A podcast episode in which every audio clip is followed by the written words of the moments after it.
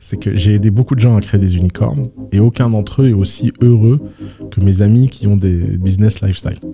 Donc j'ai envie que tous les trimestres, on prenne la caisse, on la distribue et on recommence à zéro. Quand t'as quitté euh, The Family, j'avais 0 euros et 0 centimes sur mon compte. ouais. Ok, donc t'es un peu reparti de. Je suis reparti de zéro. Ouais.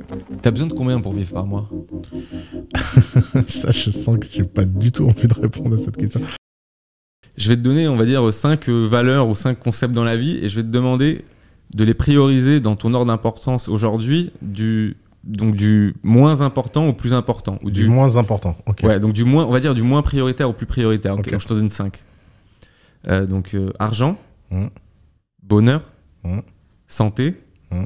amis, famille et amour. Je t'en ai donné 6 là, pardon. Je te les refais, ok D'accord. Argent, Ouais. santé, bonheur, amis, famille, amour. Alors, euh, bah, le, moins important de tout, c'est l'argent, pour moi. Euh, juste après le bonheur, euh, je suis pas très. J'y crois pas trop à ces histoires de bonheur. Je pense que il y a, des bons jours, il y a des mauvais jours, il y a des. Hauts, il y a des bas, il n'y a, pas- y a, vraiment ce truc-là. De- les- les- je trouve que les gens qui cherchent le bonheur, ils perdent beaucoup de temps quand même. Euh, Pourquoi bah Parce que tu peux pas le trouver. Il n'y a pas, y a pas d'étape permanente de béatitude. euh, Il y, a, il y a juste des circonstances et puis euh, il y a ta capacité à les gérer. Et, des fois ça va, des fois ça va pas, mais c'est pas. Je pense que rien n'est très grave.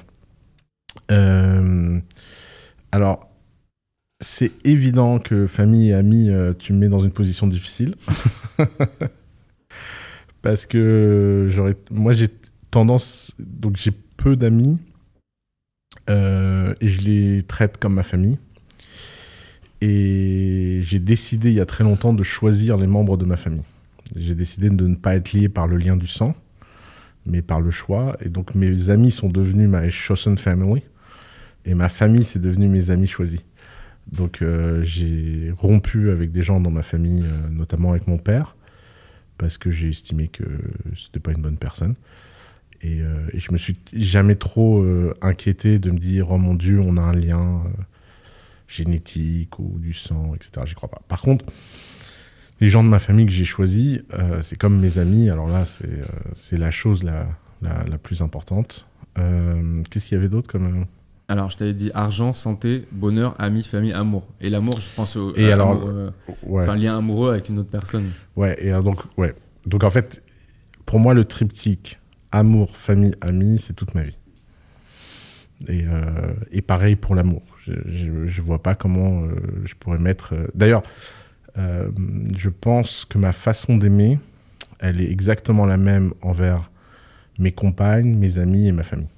Il n'y a pas de. Il n'y a pas de différence d'amour. Je pense que c'est pour ça que j'ai une vie un peu, un peu spéciale de ce point de vue-là, parce qu'en fait, il y a très longtemps, j'ai décidé que ces trois amours étaient équivalents, qu'il n'y avait pas de, il avait pas de différence fondamentale dans la façon dont j'avais envie de les exprimer. T'as dit euh, mes compagnes au pluriel, donc euh, actuellement, t'as plusieurs partenaires euh, de vie, je sais pas comment on peut appeler ça. Ouais, ouais, ouais, si, si. euh, c'est un sujet dont je ne parle pas beaucoup en public, mais je- j'ai juste décidé de pas vivre de façon monogame et classique euh, il y a très longtemps. Ok. Bon, bah, je, te, je creuse pas le plus. euh, si T'en as déjà obtenu plus que beaucoup. Ok. Euh, ok. Donc du coup, euh, donc si on refait à l'inverse, donc tu m'as dit euh, le dernier, c'est donc l'argent, qui est Ouais. pas important. Ensuite le bonheur parce que pas très important. Et après tu m'as dit argent, argent. Donc le plus en bas, c'est le bonheur, l'argent. Le plus en haut, c'est la santé. Et à égalité, l'amour, la famille et les amis. T'as dit dans un podcast, non, dans un post récent sur Better Call Us, t'as parlé de intermittent fasting, Ouais. jeûne intermittent. Ouais. Donc moi, je me suis dit, euh, alors moi c'est quelque chose, le jeûne qui m'intéresse beaucoup. Est-ce que c'est quelque chose, donc j'imagine que c'est récent. Alors pourquoi tu le fais? Alors, c'est pas récent. euh, Pour la petite histoire, euh, j'ai été marié pendant des années à une femme hors du commun qui s'appelle Lavinia Ionita, euh, qui est médecin. Et, et elle, en 2013, elle me, elle me disait de faire le jeûne intermittent. Euh, elle a toujours été dans ces histoires de, longévité, etc. Les gens, ne, les gens le voient, euh, ils voient bien que je suis gros. euh, les gens pensent que c'est parce que je fais pas attention à ma santé. Ça fait très longtemps que je suis conscient du problème. Il s'avère que c'est pas un problème d'alimentation. Je, je mange pas beaucoup et pas en dehors des repas. C'est pas un problème de lifestyle. Le lifestyle que j'ai. euh, les gens imaginent que je suis un gargantua dans l'excès et tout. D'ailleurs, ça me fait toujours rire euh, euh, les gens qui me rencontrent et qui ont ces images parce qu'ils sont toujours très étonnés. Mais bon, c'est pas, pas important. Mais effectivement, j'ai des problèmes de thyroïde, j'ai des problèmes de métabolisme, j'ai des problèmes de vésicule biliaire. En fait, j'ai un certain nombre de, problèmes hérités, un très mauvais microbiome qui ont été identifiés il y a longtemps. Et les traitements euh, pour les prendre, j'arrive pas à les supporter. C'est-à-dire que quand je commence à prendre de la thyroïde, je deviens cinglé. J'ai des pensées bizarres. euh, j'ai- envie de. La première fois que j'ai fait avec Lavinia une cure dans une clinique très haut de gamme qui s'appelle Chat à Alicante, qui est le top du top de la médecine de, prévention, médecine personnalisée, médecine génétique. Euh, au bout de trois jours, j'avais envie de passer tout le monde par la fenêtre. Je me suis jamais, j'ai jamais été comme ça. Je devenais fou, je pleurais sans raison, etc. Donc je, n'arrive pas à supporter les traitements thyroïdiens euh, que j'aurais besoin de prendre pour réactiver mon métabolisme. Et, euh, donc, bah, je prends du poids. Je prends du poids tous les ans depuis des années. Des fois, ça baisse, des fois, ça monte. C'est insupportable. Et c'est vrai qu'il y a deux trucs qui marchent bien sur moi. Pas tant pour me faire perdre du poids, mais pour m'enlever le frog que ces problèmes de métabolisme provoquent. Euh, le premier, c'est le jeûne intermittent. Et le deuxième, c'est les bains glacés. Et, euh, et le problème que j'ai avec le jeûne intermittent, c'est que autant je mange pas en dehors des repas, autant je ne sais pas dire non à quelque chose de bon.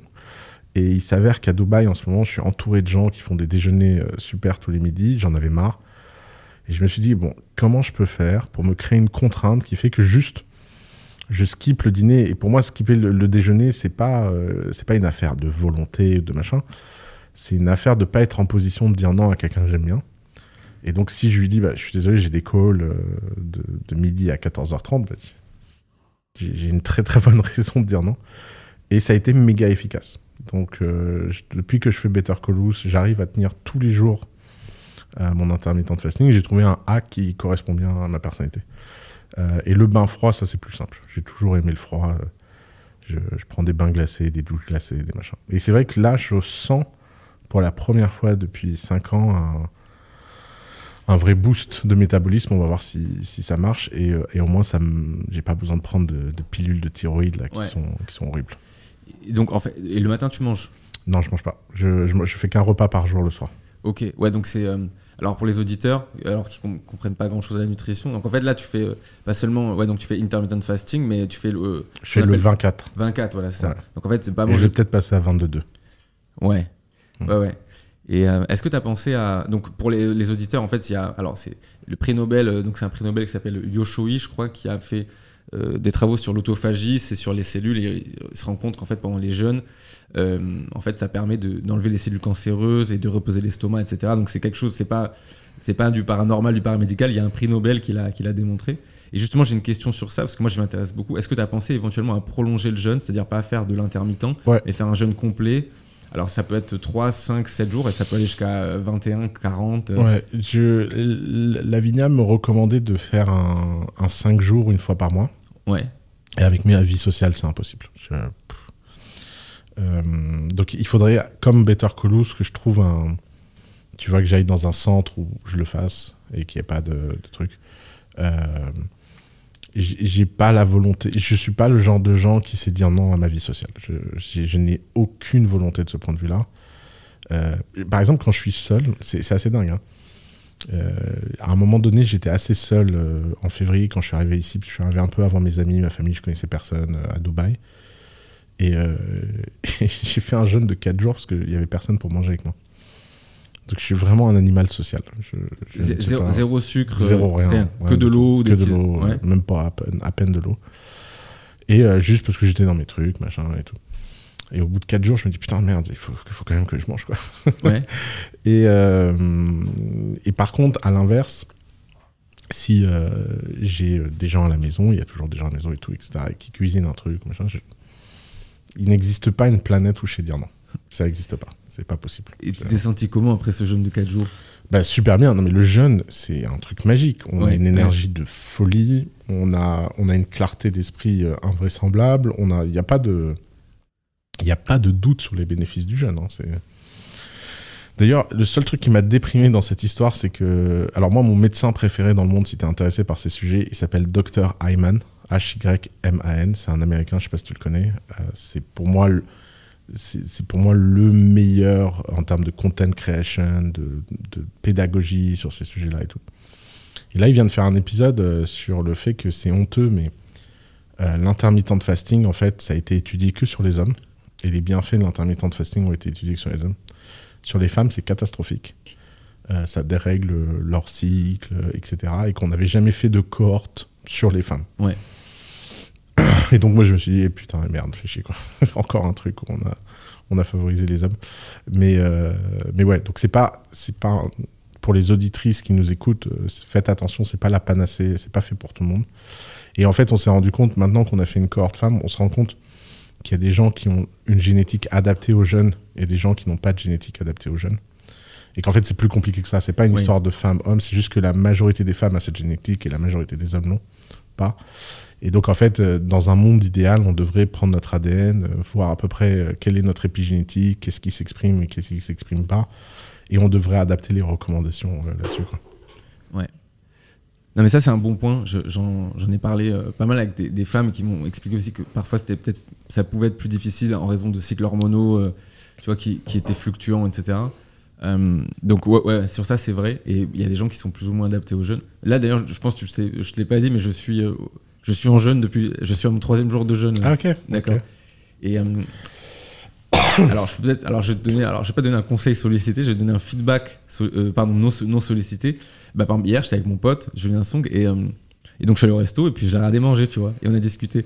Et ben, au début, c'est un peu bizarre et les gens peuvent mal le prendre ou quoi, mais en fait, à, à partir du moment où où tu te dis c'est ok et tu, bon, ça donne faim évidemment, mais si au début tu le supportes pas trop et au bout d'un moment, en fait, ça va. Et euh, et c'est là où on se rend compte que en fait manger c'est une fonction sociale, c'est pas une sûr. fonction euh, vitale. Et, euh, et si tu arrives à passer cette barrière avec les gens, de dire genre ok je, je viens et je mange pas, et ben euh, ça devient, je vais pas dire plus facile, mais bon tu, Mmh. ça devient mental. Donc je sais pas, je- moi je te veux pas donner de conseils. Non, non, non, t'inquiète, t'inquiète, mais j'admire que tu sois capable de faire ça. Je- Le nombre de fois où dans ma tête je me suis dit je vais faire ça et j'arrivais, bam, la volonté. Je crois pas que j'ai ce genre de volonté. Je- Après, je pense que c'est comme tout. Si je décidais que c'était la chose la plus importante pour ma survie, machin. Bon, je, le, je pense que je le ferais, mais j'ai pas encore passé le cap de décider que j'allais couper euh, cette filature. Ouais. Pour l'instant, je trouve des espèces de. Tu vois, je passe à Ouais. gauche, à droite, puis on verra. Quoi. En fait je comprends. juste Mais pour- déjà, l'expérience de l'année est marrante. Quoi. Le, le bain froid et intermittent de fasting tous les jours, c'est la première fois que j'y arrive. On va voir combien de temps je tiens. Ouais. Ok, mais non, mais pour les auditeurs, alors je vais donner une petite anecdote sur mon père. Par exemple, en fait, il fait des jeûnes réguliers de 7 jours. Et en fait, mon père, il a 72 ans.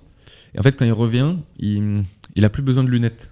Parce qu'en fait, il y a une couche de graisse qui se met sous les yeux. Et en fait, cette couche, elle, elle, elle, désépaissit. Et en fait, le- il a une vision plus claire. tu vois, il me dit que ses douleurs, elles disparaissent, etc. Il a 72 ans. Et en fait, Ouais. c'est ouais, c'est un- une sorte d'élixir. Alors, c'est pas fait pour tout le monde, mais euh, les médecins, ils, il y a beaucoup de médecins euh, qui veulent, enfin, qui veulent pas promouvoir ça parce que ça peut être dangereux et, et en effet, c'est pas adapté pour tout le monde. Mm. Bah, je te propose de- justement, bah, maintenant qu'on a parlé de privation, de parler euh, de, maintenant d'abondance. Euh, Il y a une question que j'aime bien poser aux, aux invités, c'est euh, c'est quoi ton ou tes plats préférés? Ah, c'est marrant ça. J'ai, euh, je suis l'anti-invité pour ça parce que je n'ai rien de préféré. J'ai pas de film préféré, j'ai pas de plat préféré, j'ai pas de. Euh, par exemple, euh, le meilleur repas intense que j'ai fait de ma vie, c'est avec un des trucs que je déteste le plus au monde, c'est les fruits de mer.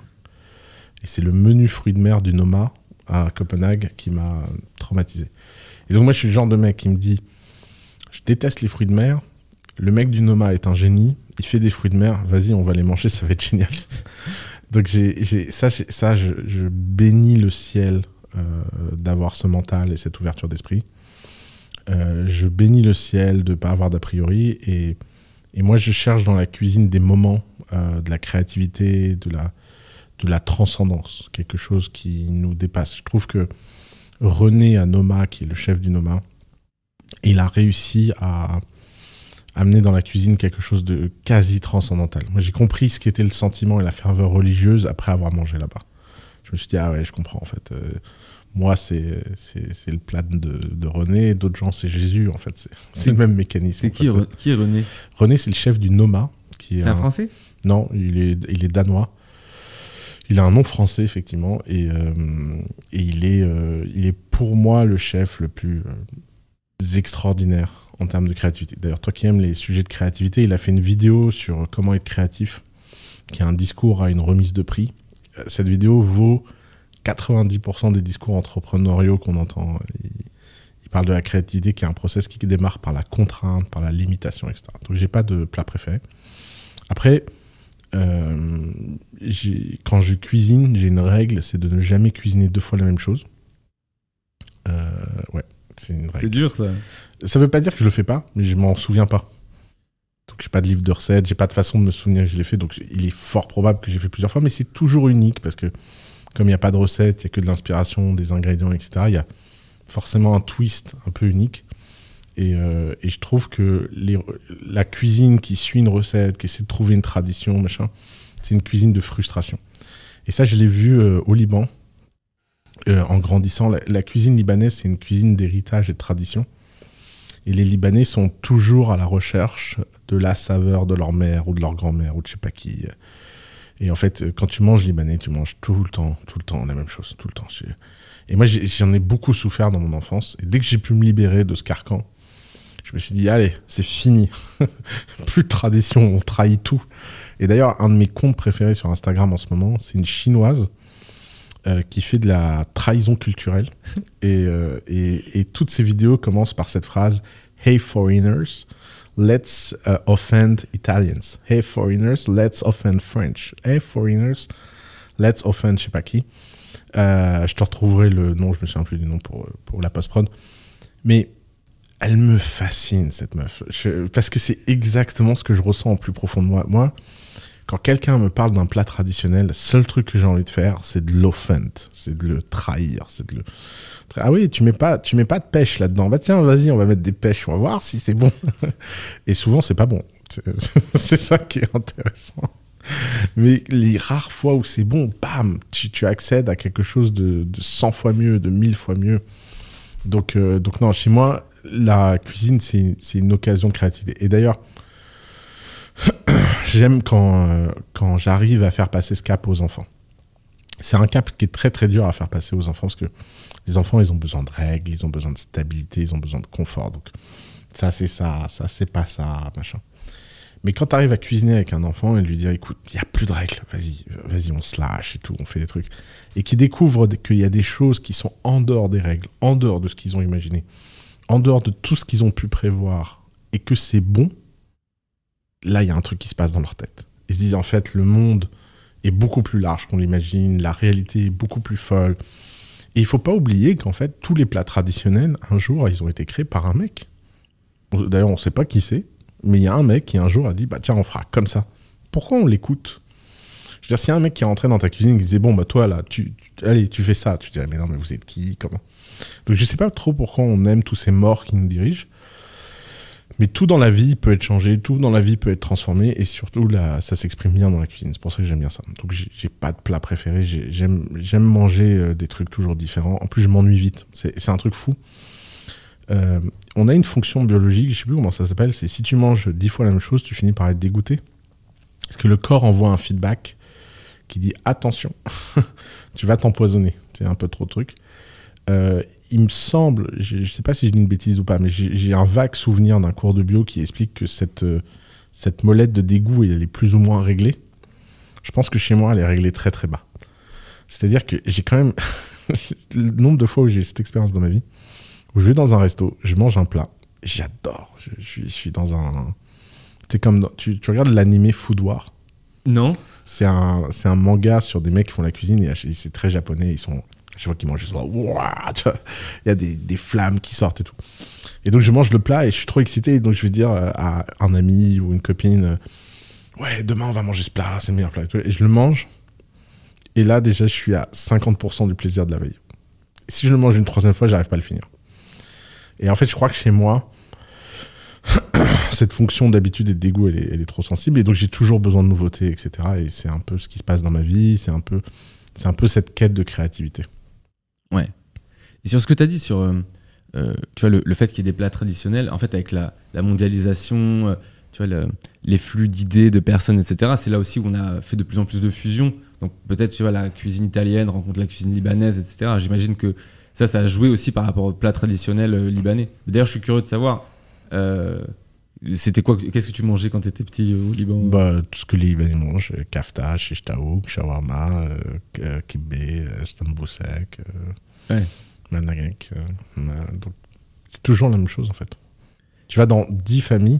D'ailleurs, la fusion, c'est encore autre chose. Parce que justement, c'est pas qu'un sujet de fusion, parce que la fusion, ça peut être un peu caricatural. Tu vois, genre, tu prends euh, cuisine chinoise et française ensemble, et, et j'ai fait des nems au foie gras.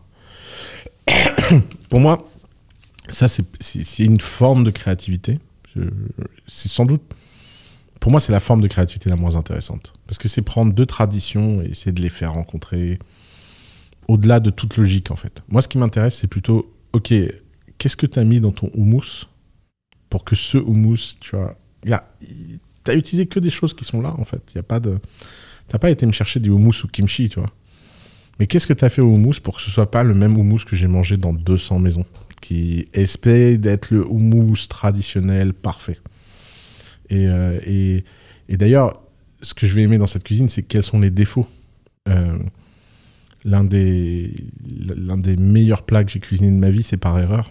Euh, j'ai fait un risotto que j'ai cramé. Et ça a fait une espèce de croûte comme ça. Je me suis dit, ah, on va rajouter un peu de fromage et tout. J'ai inventé une espèce de cracker de risotto au fromage. Les- gens qui ont mangé ce risotto, ils en parlent encore.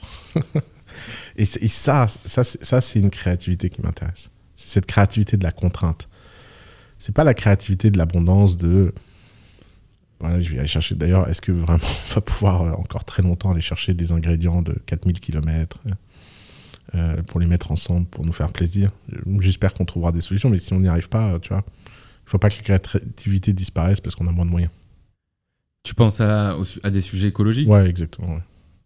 Ben justement, j'avais pas spécialement prévu d'en parler ici, mais euh,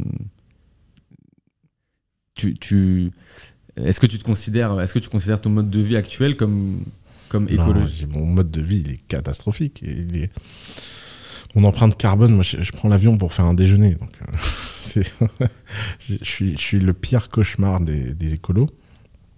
Et, euh, et je vois bien que. Je, comprends le problème. Je comprends le problème. Euh, je vois bien que la solution, elle est. euh, elle est la solution de décroissance, etc. J'y crois pas. Pour plein de raisons. Non pas parce que je pense qu'ils ont tort, mais je pense parce qu'ils comprennent pas la nature humaine profonde. Et, si ça se trouve, si tu veux me dire, la logique c'est que notre nature égale ce comportement, égale la destruction de l'humanité, bon bah c'est fort probable qu'on se détruise. Si je devais faire le pari financier euh, entre la bobo écolo qui nous casse les pieds toute la journée et l'espèce de d'inconscient qui va tous nous détruire, à mon avis, l'inconscient qui va nous détruire, il est plus omniprésent dans le cœur des gens qu'on imagine. D'ailleurs, je pense qu'un bon système politique, un bon système économique, c'est un système qui est connard résistant. C'est pas un système qui s'appuie sur le fait que les gens sont de bonne volonté. D'ailleurs, c'est très dangereux la bonne volonté. Parce que les systèmes qui s'appuient sur la bonne volonté, ils sont toujours exploités par les connards. Et euh, on peut trouver ça triste, on peut trouver ça machin, mais c'est la réalité. Tu prends un groupe de gens, tu leur donnes quelque chose, il y a toujours un mec qui va mal se comporter plutôt que les autres. Et donc il faut un système dans lequel être un connard ne coûte pas aux autres. Et on n'a pas encore trouvé le système connard résistant de la sustainabilité. Alors, euh, moi, il y a très longtemps, il y a 10 ans, j'ai décidé d'investir dans des startups euh, qui résolvent ces problèmes. Euh, cette année, j'ai fait 5 tickets dans des startups de carbon absorption, de, de tree planning, de machin. On me dit c'est pas assez, c'est pas assez, c'est pas assez. Ok, très bien, faites votre truc, moi je fais le mien, on verra qui gagne à la fin. Quoi. Et moi, de mon optimisme et de ma croyance quasi religieuse, l'humanité est capable de créer des technologies qui résolvent tout. Et évidemment que des fois c'est faux. c'est pas. Parce que les gens disent ouais, mais c'est trop optimiste. Mais oui, d'accord, mais on, a deux choix. On a un choix, c'est d'être optimiste et peut-être avoir tort, ou un choix, être pessimiste et peut-être avoir tort. Et ben moi, le choix optimiste me va mieux. et je suis prêt à prendre le risque que tout ça s'éteigne et qu'on souffre et que machin, parce qu'en fait, l'autre pendant, c'est qu'on va créer nous-mêmes notre propre souffrance. Euh, l'espèce de fascisme écolo qui est en train de naître, tout doucement, avec des idées, avec des gens qui se radicalisent comme des fous furieux, me fait beaucoup plus peur que le risque qu'on prend de survie. Et, euh, cette, espèce de, jeune génération qui souffre en se disant c'est la fin du monde, on va pas survivre, machin, euh, ça me casse un peu les pieds. Euh, je me dis, bon, les gars, c'est bon, on en est loin encore de ce problème-là. Il y a eu 3-4 canicules. Je ne dis pas que le problème n'est pas grave. Je dis juste que la peur est très mauvais conseil. Je dis juste que, ok, bah, on va faire des choses et on va faire des choses qui sont adaptées à la nature humaine. Et puis, s'il n'y a rien qu'on puisse faire adapté à la nature humaine, bah, c'est pas grave. L'univers n'a pas besoin de nous. Hein. Je veux dire, ça fait quoi? Ça fait 200 000 ans qu'on est sur cette planète, elle a 4,5 milliards d'années. Qui on est pour exiger de survivre? C'est pas. Euh, ouais. Alors là, je pense que euh, si les, écolos qui vont euh, écouter ce podcast, il y en a qui vont, vont, dire au plafond, qui vont dire comment il peut dire ça. Parce qu'il y a plusieurs choses que, tu as évoquées. La première, c'est que. alors moi, j'aime pas les labels, mais il se trouve que parfois c'est plus facile de c'est ce que euh, les gens appellent le technosolutionnisme. Donc, Exactement. Euh, et en fait, on va dire que le, la mode chez les écolos, c'est de dire que le technosolutionnisme, euh, c'est une. Enfin, ils pensent que c'est une chimère. Mmh. alors que ça le soit ou ça soit pas, bah, tu vois, les satellites étaient une chimère aussi à un moment, et puis on voit que Elon Musk arrive à en mettre et à donner, tu vois, par exemple, Starlink aux Ukrainiens pour avoir Internet. Donc moi, je, ne suis pas assez avancé là-dessus. J'écoute tout à ce niveau-là. Il y a un autre truc, c'est qu'en fait, les gens disent souvent, oui, on est en train de détruire la planète. En fait, le truc, c'est que probablement ce qu'on va se détruire, c'est l'espèce humaine. La planète, elle va finir par. Enfin, elle va oui, elle va nettoyer. Je pense pas que la planète va se détruire, c'est sûr. Ouais, ouais, le, le technosolutionnisme, euh, bien sûr que c'est une chimère. Il n'y a pas de débat là-dessus. Mais la question, c'est que parmi toutes les chimères, laquelle on a envie de choisir? Parce que la décroissance, c'est une chimère. Euh, parce que si tu dis, OK, la seule solution, c'est la décroissance, et bah, la seule conclusion logique, c'est qu'il faut une dictature écologiste. Il n'y a aucune autre façon. Moi, pour me faire décroître, il va falloir y aller. Hein. Parce que moi, le jour où tu vas me dire, en fait, tu n'as pas le droit de prendre ton avion pour aller bouffer une entrecôte euh, Wagyu euh, au Japon, bah, il va falloir beaucoup. Alors, est-ce que je suis responsable, que je compte pas pour l'avenir de la planète Ouais, ouais, d'accord, merci. ok, je suis un connard. Dans, je sens bien que sur ce sujet-là, je suis un connard. Bon, bah, ok, très bien. Tu fais quoi? Bah, va falloir sortir le bâton, va falloir sortir la police, et va vraiment falloir rentrer en guerre contre moi. Et est-ce que vraiment ça vaut le coup de rentrer en guerre pour sauver des gens contre leur gré? Tous les mecs qui sont venus dans l'histoire nous prétendre que, en fait, il y a une solution, il y a un monde meilleur qui nous attend après, il suffit juste qu'on souffre un peu là et qu'on mette un peu des règles et des machins, ça a surtout montré le pire de l'espèce humaine. Ouais. Ouais, ouais. Mais en fait, il y a plusieurs trucs. Alors, euh, est-ce que déjà, est-ce qu'on peut faire des avions green? Alors, beaucoup d'écologistes disent que non. Après, il y a peut-être des euh, enlever les incentives parce que en fait, l'avion, ça coûte pas très cher non plus ouais, bah, moi, ça me dérange pas qu'on fasse payer plus. Ouais. Moi, j'aime bien, euh, j'aime bien l'idée du euh, ok, bah, très bien, tu pollues, tu payes. Très bien. Là, euh, les jets privés, on n'arrête pas de dire. Ah, moi, j'ai des, des, fois, les, les, gens et leurs échelles. On dit oui, Bernard Arnault, il, pollue plus que 140 000 Français. Je pense pas qu'en tuant 140 000 Français, on résolverait le problème. Donc, je pense pas qu'en enlevant le jet de Bernard Arnault, on va résoudre le problème. Après, est-ce qu'il faut taxer Bernard Arnault ben, On adore créer des taxes, on adore. Ben, qu'on y aille, enfin, c'est pas grave. Il y aura une discussion, tu vois. Il y aura une discussion entre les gens qui payent les taxes, les gens qui payent pas, puis après ils optimiseront, ils trouveront des trucs. Mais tout ça, tout ça, c'est de la démagogie en boîte. Les, des deux côtés. Hein. Je, veux dire, les mecs qui ont leur jet, ils sont démagogues. Les mecs qui n'aiment pas les jets sont pas démagogues. D'ailleurs, souvent les mecs qui n'ont pas de jet, est-ce que vraiment s'ils pouvaient voyager en jet, ils voyageraient pas en jet? Je suis pas sûr. J'aimerais bien trouver un mec qui... Donc, euh, donc non, après, euh, tout ça, ça crée du bruit permanent, moi, qui me fatigue. Je suis pas sûr. De toute façon, euh, moi, ces histoires d'écologie et tout, je suis incompétent. je comprends rien. Il y a un type là sur, sur LinkedIn qui fait plein de posts. Qui, je sais plus comment il s'appelle, la bon pote ou je sais pas quoi. Ouais, Thomas Wagner. Voilà, lui là il arrête pas de dire il- allez, s'il vous plaît, au moins lisez euh, le- la note de synthèse euh, des, des- GIEC. du GIEC. Ouais. Moi, je l'ai lu. J'ai lu le truc là. J'ai rien pané. Rien. Je veux dire, le niveau de connaissance que tu as besoin pour faire la part entre le vrai, le faux, le truc. Puis, il- il- je, vois bien qu'il est de bonnes intentions. Euh, je comprends bien. Je sais pas, euh, il, a- il a l'air, il a l'air très bien, mais je comprends pas trop où il veut en venir en fait. Parce que moi, ces gens-là, ils me donnent l'impression d'être des Don Quichotte qui tapent contre les moulins. C'est-à-dire que quand on les écoute, leur politique, c'est de dire allez, on va convaincre la planète qu'on a raison. Bah, les technosolutionnistes, ils ont besoin de convaincre personne. Ils ont juste besoin de trouver une solution. Donc, entre des mecs qui vont mettre toute leur énergie, tout leur effort à essayer de convaincre les gens d'être moins connards, euh, je, je mets pas un rond là-dessus. Vraiment, je mets pas un rond là-dessus. Par contre, des gens qui disent bon, bah allez, on va résoudre les problèmes un par un. Est-ce que vraiment on a besoin de plastique? Est-ce qu'on a besoin de pétrole? Est-ce que on peut pas produire du solaire? Est-ce qu'on peut pas faire d'hydrogène machin? Je, je suis pas sûr que ça suffira. Mais est-ce que déjà ça réduit pas le problème de moitié? Et si on règle le problème de moitié, est-ce qu'on gagne pas 40 ans qui pendant ces 40 ans on fera des trucs? Est-ce qu'on ferait pas mieux de faire des campagnes pour que les gamins deviennent tous scientifiques, biochimistes, biophysiciens, plutôt que déprimés J'ai une petite de 4 ans là qui me dit euh, Oui, euh, mon papa, il m'a dit que quand je serais grande, la planète, elle serait morte. Je me dis Mais c'est qui ce connard mais, mais- mais- mais non Ouais. et en fait, il faut, euh, il, faut pas être suroptimiste. Je suis pas, pas naïf, mais les discours de pessimisme, de destruction permanent, faut arrêter de se foutre de la gueule du monde. Je vois pas qu'est-ce que ça nous apporte de déprimer tous nos enfants. Je, vois pas où est le net positif en fait. En fait, je vois le truc, mais tu vois, si j'en parle à, mes amis, alors moi j'ai 29 ans, donc euh, mes amis, la plupart ont fait des études, la majorité. Tu vois, on n'avait pas de cours de transition écologique, on n'avait même pas de cours de sensibilisation écologique. Je vais même te dire un truc, il y a 4 ans, il y a un, un gars qui m'a dit, euh, tu vois, j'étais dans un incubateur, il y a un mec qui m'a dit, ouais, je pars en vacances. Et je dis, ah, tu vas où Euh, C'est ses seules vacances, tu vois, c'était un daron. Et il me dit, je dis, tu vas en Indonésie, tu vas en Australie. Il me dit, oula, non, je vais dans le Vercors parce que je fais attention à mon empreinte écologique.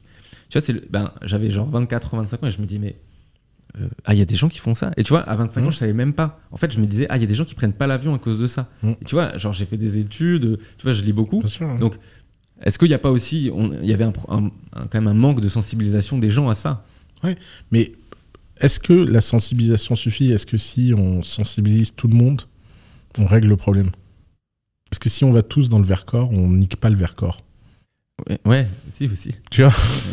Et est-ce qu'en fait le problème c'est pas euh, des problèmes structurels beaucoup plus profonds et que quoi qu'ils en disent, ces micro-solutions de, de bien-être, euh, de culpabilité, est-ce que finalement, on the long run, elles sont euh, si efficaces et si nécessaires que ça? Ou est-ce que euh, si par exemple on amenait, euh, je sais pas, euh, les 1000 meilleurs cerveaux d'un pays tous les ans à réfléchir à la question de la fusion plutôt que de faire autre chose, des jeux vidéo, je sais pas quoi, est-ce que si on, crée une espèce de-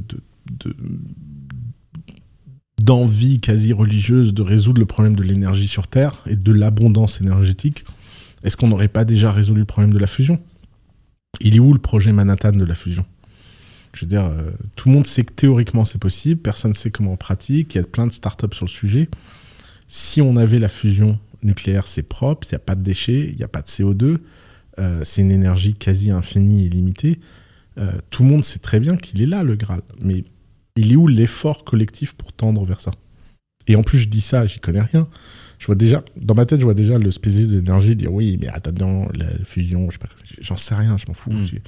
Tendons vers des solutions. euh, euh, moi, j'ai beaucoup aimé enfant le projet Manhattan. Parce que le projet Manhattan, c'est de dire on va perdre la Seconde Guerre mondiale, il faut inventer la bombe atomique.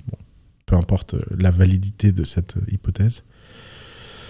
On va réunir les meilleurs cerveaux à résoudre ce problème une fois pour toutes. Et ben, je- j'attends le projet Manhattan de l'écologie. J'aimerais bien qu'à un moment donné, les gens se disent bon, allez, on les met tous au même endroit, on leur donne moyens illimités et on résout ce problème une fois pour toutes. Ouais, mais est-ce qu'il y, a des incentives? Parce que tu vois, les- en fait, les États-Unis et la Chine, donc ils sont les deux puissances, premières puissances mondiales, ou le Japon, je sais plus, je crois qu'ils sont troisième, Japon maintenant, mais ils, tu vois, on importe du gaz, euh, je crois qu'on on importe du, gaz de schiste euh, ou du pétrole de schiste, euh, tu vois, des États-Unis. Les Chines ouvrent des mines de charbon, donc c'est, disons que les plus gros euh, on- sont pas incentivés. et- Ouais, mais ça, c'est tout petit. euh, regarde, si tu regardes la courbe de la production de CO2 par habitant aux États-Unis, elle est enfin décroissante. Ok, je te fais confiance là-dessus. Tu, peux, la- tu peux vérifier. Tu peux vérifier. Et en fait, euh, ces inici- enfin, les gens, surtout les complotistes, là, ils adorent les, ces explications comme ça. J'ai remarqué que les complotistes, ils adoraient les explications monofacteurs qui étaient basées sur le fait qu'il y avait un monsieur Amérique qui décidait. Oui. Alors l'Amérique, c'est un truc très compliqué, avec plein de gens qui ont des intérêts divergents, qui se battent, etc. Alors oui, il y a des mecs qui font du gaz de schiste, mais il y a aussi des mecs qui font des panneaux solaires aux US. Il y a aussi des mecs qui font de l'hydrogène, il y a aussi des mecs qui font de la fusion. il y a- enfin, si les États-Unis créaient la start-up fusion, je peux te dire que ce serait beaucoup plus gros que la start-up euh, euh, gaz de schiste. Ouais. D'un seul coup, les Texans, là, ils deviendraient tout petits. on n'en aurait rien à foutre, on prendrait les Californiens et on leur ferait mettre de la fusion partout dans le monde. quoi. Ouais. Donc en fait, c'est compliqué, c'est pas, il n'y a pas de. D'ailleurs, la maladie de l'époque, c'est qu'il y a beaucoup, beaucoup de gens qui veulent expliquer à tout le monde que des problèmes très complexes ont des réponses très simples. Et, euh, le niveau de complexité du monde n'a fait qu'augmenter sur les 50 dernières années, à tel point que, par exemple, moi, je me sens très con sur à peu près tous les sujets. Il n'y a plus rien que je comprends. Euh, la, la dernière fois où j'ai eu l'impression de me sentir en contrôle de mes connaissances et tout, je devais avoir 16 ans. Quoi. Depuis, ce n'est qu'un gouffre. J'ai l'impression tous les ans d'être un peu moins d'être un peu moins sûr de quoi que ce soit. Et on fait tous comme si euh, le niveau euh, d'éducation moyen était à la hauteur des enjeux. On, on a un système éducatif catastrophique dans les pays développés, catastrophique, et on a des enjeux qui sont terribles. Et là, le croisement des deux, il est, il est, très, il est très dangereux. Quel est le problème, par exemple, dans le dans l'éducation dans les pays développés Tu Bah, penses à, les- à quel pays déjà quand tu Bah, les États-Unis, la France, l'Occident en général, les pays de l'Est, je veux dire, à l'exception de la Finlande, du Danemark et de la Suède, euh, qui ont une espèce de, de bug, la Montessori, euh, à part eux, euh, c'est la cata. L'école française, c'est catastrophique. L'école américaine, c'est catastrophique. Pourquoi? Parce que ça ne forme pas des gens qui sont adaptés au monde dans lequel on vit. L'école dans laquelle tu as été, toi, t'as quel âge aujourd'hui? 29. 29. Donc moi j'ai 36 ans, 29 ans, et on prend euh, ma nièce de 4 ans. Ils- on, on a tous été dans la même école. Et qui est la même école que nos parents, qui est la même école que nos grands-parents. Déjà, euh, il y a un truc bizarre. hein. C'est-à-dire que si on regarde autour de nous euh, les voitures de nos grands-parents et nos voitures à nous, ça ressemble pas. Si on regarde les avions, ça ressemble pas. Si on regarde les ordinateurs, ça ressemble pas. Par contre, l'école, une capacité extraordinaire à être complètement inadaptée à toutes les époques. C'est fou. Et en fait, les gens sortent de l'école en, ne sachant rien. C'est- pas. Il y a un problème. Il y, a un- très très très gros problème. Le, niveau moyen de capacité d'apprentissage, de traitement de l'information, euh, les fake news, c'est un bon exemple, un bon exercice de ça. Euh, je veux dire, euh, on en est à avoir des débats sur des trucs invraisemblables. Euh, la montée des conspirationnistes, c'est- un drame. Et c'est un drame qui est fondé sur le fait que les gens sont devenus. euh, n'ont pas les outils pour comprendre la complexité, quoi. Et, et ça, ça, ça va pas aider, quoi. On va pas. Là, on. En plus, on rentre dans des temps très compliqués. Euh, on a eu un retour de la géopolitique, là. euh, d'un seul coup, euh, on est passé du monde où il n'y avait plus de géopolitique à d'un seul coup, ah Il y a la Chine, la Russie, la guerre en Ukraine. Prends, un sujet comme la guerre en Ukraine. C'est un sujet sur lequel il y a des milliers de pages écrites tous les jours. Entre la propagande des deux côtés, euh, les manipulations, les sujets, les mensonges, et au milieu, il y a des gens qui meurent et personne ne semble avoir de solution et personne ne semble comprendre ce qu'il faut faire et personne ne semble avoir euh, ne serait-ce qu'un centième des enjeux en tête. Et quand on va avoir des coupures d'électricité, etc., on va faire quoi? C'est- horrible. Et en fait, on est tout. Et je me mets dans ce camp. hein. Moi, je suis complètement dépassé par ce conflit. Je comprends rien. Je comprends pas la logique, je comprends pas l'intérêt, je comprends pas. J'ai aucune arme, ne serait-ce que théorique ou conceptuelle, pour faire euh, la part du vrai et du faux, euh, avoir une opinion éclairée sur le sujet. La seule chose que je vois, c'est que les Ukrainiens souffrent et les Russes souffrent. Et on souffre tous avec eux. Et, euh, et on découvre des trucs dingues. Tu sais, on me dit, bah, il n'y a plus d'agriculture parce que l'engrais, il est russe, il n'y a plus d'énergie parce que le gaz, il est russe. Je dis, mais attends, en, fait, en fait, la Russie tenait le monde entier. Personne n'était au courant, mais euh, il y a quatre mecs en Russie, ils ont 80% du marché mondial de tout. Mais qu'est-ce que c'est que cette histoire? Et, euh, et, ça, c'est. J'ai l'impression qu'on va dans un monde où on va vivre ce genre de choses de plus en plus couramment. Quoi. Ouais. Et tu disais, bah, par exemple, donc en fait, moi, ce que j'interprète, c'est que, en fait, tu penses que les gens manquent de grille de lecture du monde actuel tu parlais par exemple donc, de, Suède, euh, Danemark, euh, Norvège, euh, pays que je connais pas mal, parce qu'en plus je suis allé pas mal de, fois. Donc qu'est-ce qui te. Qu'est-ce qui est différent de là-bas? Je sais pas si tu, si tu connais bien. Mais... Non, la seule chose que je connais, c'est leur système scolaire là, en Finlande, que j'ai eu la chance de visiter. Quand j'étais à The Family, j'avais été invité. Grosso modo, c'est une sorte de système Montessori. Ouais. Ils ont l'air d'avoir quand même craqué un code dans l'école que peu de gens ont craqué. Alors je sais pas à quel point ça se reflète dans la culture. Ce que je vois, c'est que c'est des pays très civilisés, incroyablement polis, euh, très safe, euh, terriblement fonctionnels. C'est le seul pays au monde où j'ai vu des gens contents de payer des impôts. Ça, je trouve que c'est un achievement hors du commun. Euh, j'étais avec un ami israélien à Copenhague et il me demande le taux d'impôt ici. Je lui dis, il me dit mais c'est pas possible, les gens ils doivent se révolter. Et on, a joué un jeu je dis à chaque fois qu'on rencontre quelqu'un, tu lui demandes s'il est content de payer des impôts et tout. Et on rencontre un Danois, il me dit, dit ouais. Et c'était toujours la même réponse. C'était, c'est vrai que c'est cher, mais on en a pour notre argent. et un, deux, trois. Et à un moment, il était furax. Il me dit non, mais c'est tous des débiles. Et on prend un taxi. Il regarde le taxi comme ça. Il me dit, euh, il dit au taxi, euh, vous venez d'où? Il dit, euh, je suis irakien. Il dit, tiens, tu vas voir, lui, il est pas content, lui. Et il lui dit, il le regarde comme ça, il lui dit Alors, vous trouvez pas que vous payez trop d'impôts ici? Je fais un taxi, il dit Ouais, c'est vrai, les impôts sont chers et tout, mais bon, vous savez, moi, euh, je paye pas l'école de mes enfants. Vous savez qu'ils reçoivent trois tickets par an pour aller au théâtre, deux tickets pour aller en club de sport. Euh, ma femme, elle fait de la poterie. et puis tout ça, on est très heureux et tout. Donc le transport, la santé, tout va bien. Non, c'est sûr que j'aurais jamais imaginé payer autant de taxes, mais je suis très content. Et d'ailleurs, cette année, euh, j'ai une deuxième voiture, je gagne plus, je vais payer plus d'impôts. Et ben, ça m'a rendu très fier auprès de mes enfants. Et là, l'Israélien, il était foutu. Philippe, si tu nous entends dans ce podcast, je pense à toi. Il était, mais il était dans. ils sont tous fous. et, en fait, moi, ça m'a beaucoup amusé cette histoire. Et, je me dis, pour arriver à ce niveau-là de civilisation, c'est que ça marche bien. Euh, en France, on n'arrête pas de nous dire ouais, mais on a la Sécu. Je pense qu'on est tous au courant que c'est un mensonge. Euh, on est tous au courant qu'on a un système de santé déplorable, qu'on a un système judiciaire déplorable, qu'on a un système. Euh, ça marche pas, on le sait, on le voit. On paye plein d'impôts, on sait pas où l'argent va, c'est tout.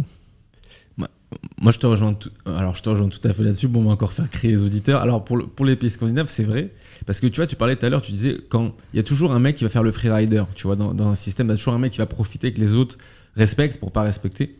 Et c'est vrai que, tu vois, il y a une en Suède, tu vois, Danemark, euh, Finlande et je pense aussi à l'Islande parce que bon, c'est pas très connu. Je suis, je suis allé pas mal et il y a eu aussi un côté ostratisation du, du freerider. C'est possible parfois, ils peuvent même se mmh. dénoncer entre eux et tout. Et, euh, et c'est vrai que, tu vois, en France, parfois, tu as l'impression qu'en fait, il y a toujours ce truc du freerider. Quand tu, quand tu es dans les toilettes, tu dis toujours, il y en a, il va se dire, bon, c'est déjà sale, euh, je m'en fiche, je vais pas nettoyer. Et ce truc des impôts, c'est vrai, en fait. Je me dis aussi, bon, parfois, on paye des impôts. Et tu vas, par exemple, tu vois, le système de soins qui est pas ouf, je l'ai vu récemment. Et tu vas dans des pays comme la Thaïlande, où, en fait, tu vois, les Français vont dire, ouais, la Thaïlande, pays pourri, etc. Et en fait, quand tu vas dans les, dans les hôpitaux, tu es beaucoup mieux soigné. Alors, ça coûte mmh. un peu plus cher, mais ça coûte pas tant plus cher que ça.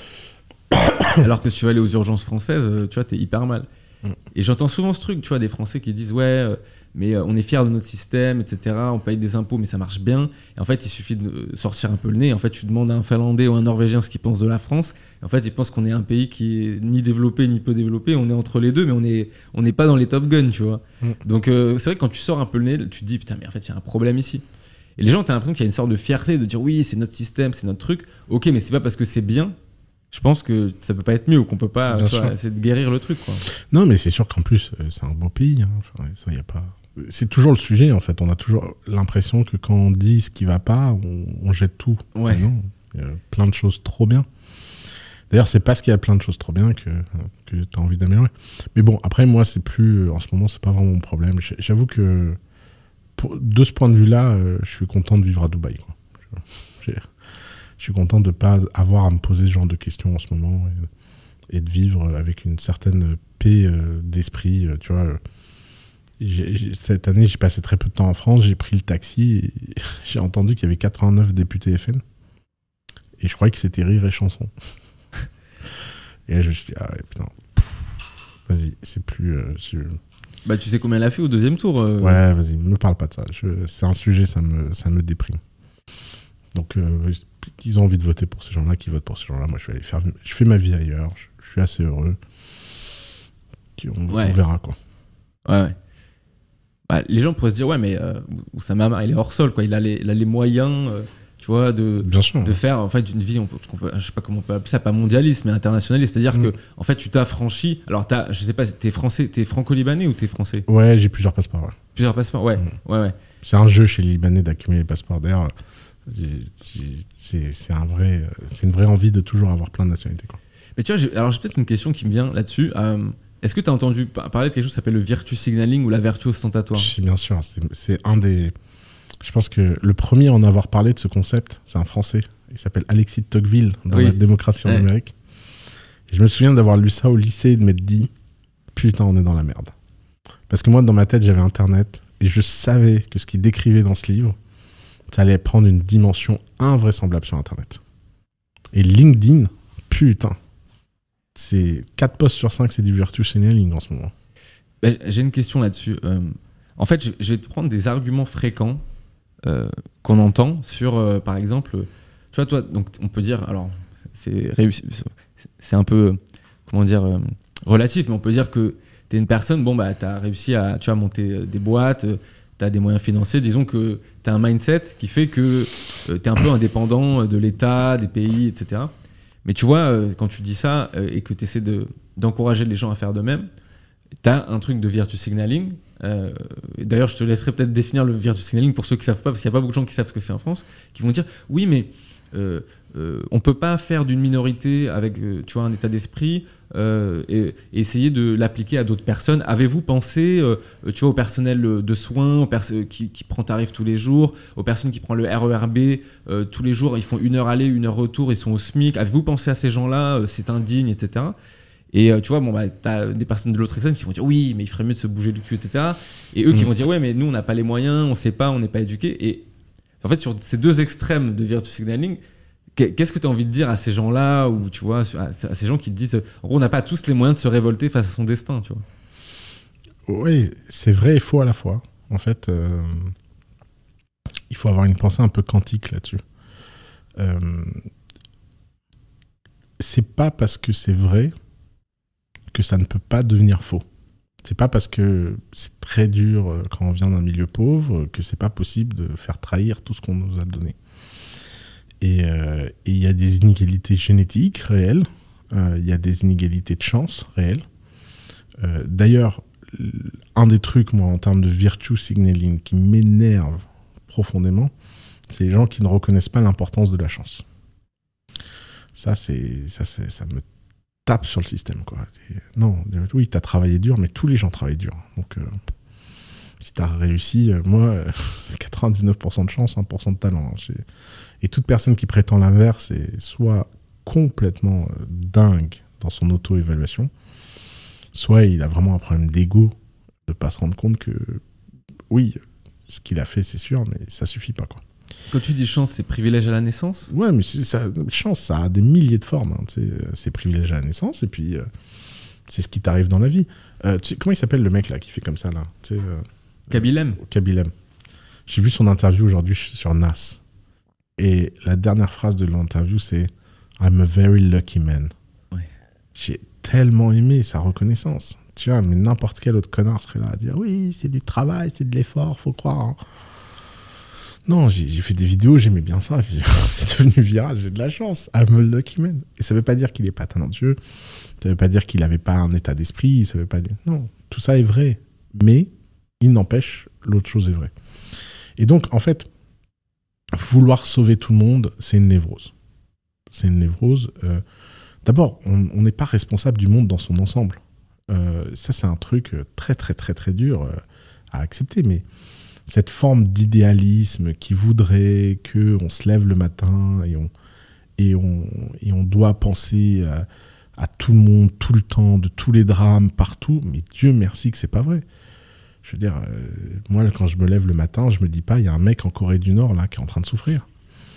Et, euh, et en fait, cette forme d'égoïsme et cette forme de, de capacité à ne pas être dans cette virtue signaling, c'est-à-dire le virtue signaling, c'est le fait de vouloir montrer qu'on est moralement supérieur aux autres, qu'on a des vertus tellement profondes et puissantes que nous ne sommes pas monsieur et madame tout le monde, on est, on est généreux, on est gentil.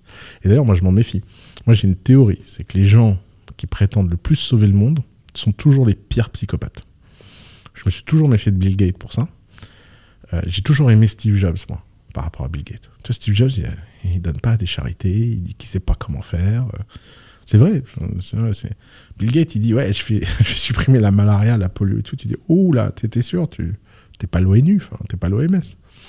Donc, euh, donc, faut faire très, très, très attention au virtue signaling parce que le virtue signaling, c'est- c'est le meilleur moyen de se cacher en lumière quand on est un psychopathe.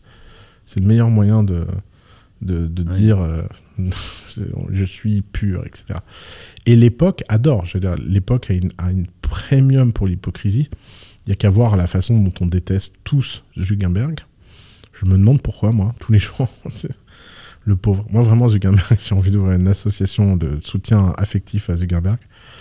Euh, parce que ça, montre en fait ce monde de- du virtue signaling où ça il y a un méchant et il est responsable de tout. Euh, j'ai un pote la dernière fois qui me dit Ouais, t'as remarqué qu'en fait, maintenant on l'accusait de génocide. Genre, il y a un génocide où les mecs ils ont utilisé Facebook, c'est de la faute de Zuckerberg. Tu dis Mais, what? Sur quelle planète on vit, quoi? Et donc, ouais, donc euh, le virtue signaling, c'est un, c'est un, un sujet de l'époque. C'est très, très, très, très appuyé par les réseaux sociaux. Le- comment il s'appelle l'abruti, là, qui a mis un post sur LinkedIn où il pleure parce qu'il a viré ses employés? Ouais, ça, je sais pas son nom, mais je vois. Ouais, ouais. Ouais, donc il y a un type, il, il vire 20% de sa boîte et il met une photo de lui en train de pleurer. Et, machin. et moi, je vois ça, mais j'ai envie de lui prendre la tête et de lui éclater contre la table. Je suis sûr que c'est un mec horrible. Et d'ailleurs, en parlant de ça, j'ai un, une petite tradition avec mes potes. C'est que je prétends être un très très très bon détecteur de virtue signaling. Et ma dernière euh, victoire en date, c'est Salaryman. Est-ce que tu connais ce type? Non. alors, C'est un type qui est venu et qui a dit que le minimum wage, ça devait être 75 000 dollars par an. Il a décidé de payer tous ses employés 75 000 dollars. Ah, Dan Price. Dan Price. Et après, sa boîte a été beaucoup mieux Ouais. et machin et blablabla. Et il est incroyable. Et, et tous les patrons en Amérique devraient être comme lui et tout. Ouais. Bon, lui, lui c'est c'est la, c'est la caricature du mec qui me ressort par les yeux. Donc il fait un truc qui n'a aucun sens et tout le monde applaudit. Euh, le minimum wage, il est poussé par les forces de marché, qu'on le veuille ou non, pas par euh, la bonne volonté des patrons. Mhm. Et nous raconter que les patrons sont des méchants, etc. Ça, c'est une rhétorique qui m'énerve. Et euh, nous raconter que le petit salarié, lui, c'est un gentil, etc. Ça m'énerve aussi. Bon. Et il est dans cette rhétorique et tout. Et j'ai un petit Excel où je note avec mes potes euh, ces trucs-là. Et lui, il avait mon 5 étoiles. J'étais sûr qu'un truc sordide Ouais, allait ouais. sortir. Et ben voilà, ça y est, c'est fait. Il a été euh, arrêté par la police. Il y a quatre plaintes pour viol, machin, Ouais. tout ça. Euh, en fait, il avait arnaqué son frère, c'est pour ça qu'il avait fait ça. Il s'était versé des dividendes, des machins, je sais pas quoi. Voilà. Et ça, je, je n'en doute pas qu'il faut se méfier des gens qui sont censés avoir beaucoup de vertus. On n'a pas de vertus, on est tous compliqués. On est tous. On fait des choses bien et des choses mal. Des fois, on fait du mal à des gens euh, parce que les circonstances. Des fois, on fait du bien. Euh, la, vie est complexe, le monde est complexe, et on, devrait tous célébrer cette complexité, on devrait tous essayer de s'éduquer à avoir des opinions de plus en plus subtiles et complexes, plutôt que toujours tout simplifier, tout réduire à cette espèce de, quête euh, contemporaine des dieux de la vertu. Quoi. Bah écoute, j'allais te, en fait, j'allais te, j'allais te poser euh, d'autres questions. J'allais te poser le plus gros red flag chez quelqu'un, mais j'imagine que c'est ça, non? Le... Alors ouais, pour moi, ah, De toute façon, virtue signaling, moi, c'est tu, tu sors de mon. Si t'as besoin d'aller euh, sur scène et dire que t'es un mec bien, je- Ouais. ça y est, tu, tu, tu m'oublies. Je veux même pas savoir qui t'es. C'est peut-être vrai, je m'en fous. Je, je, je, ne veux pas avoir affaire à ces gens.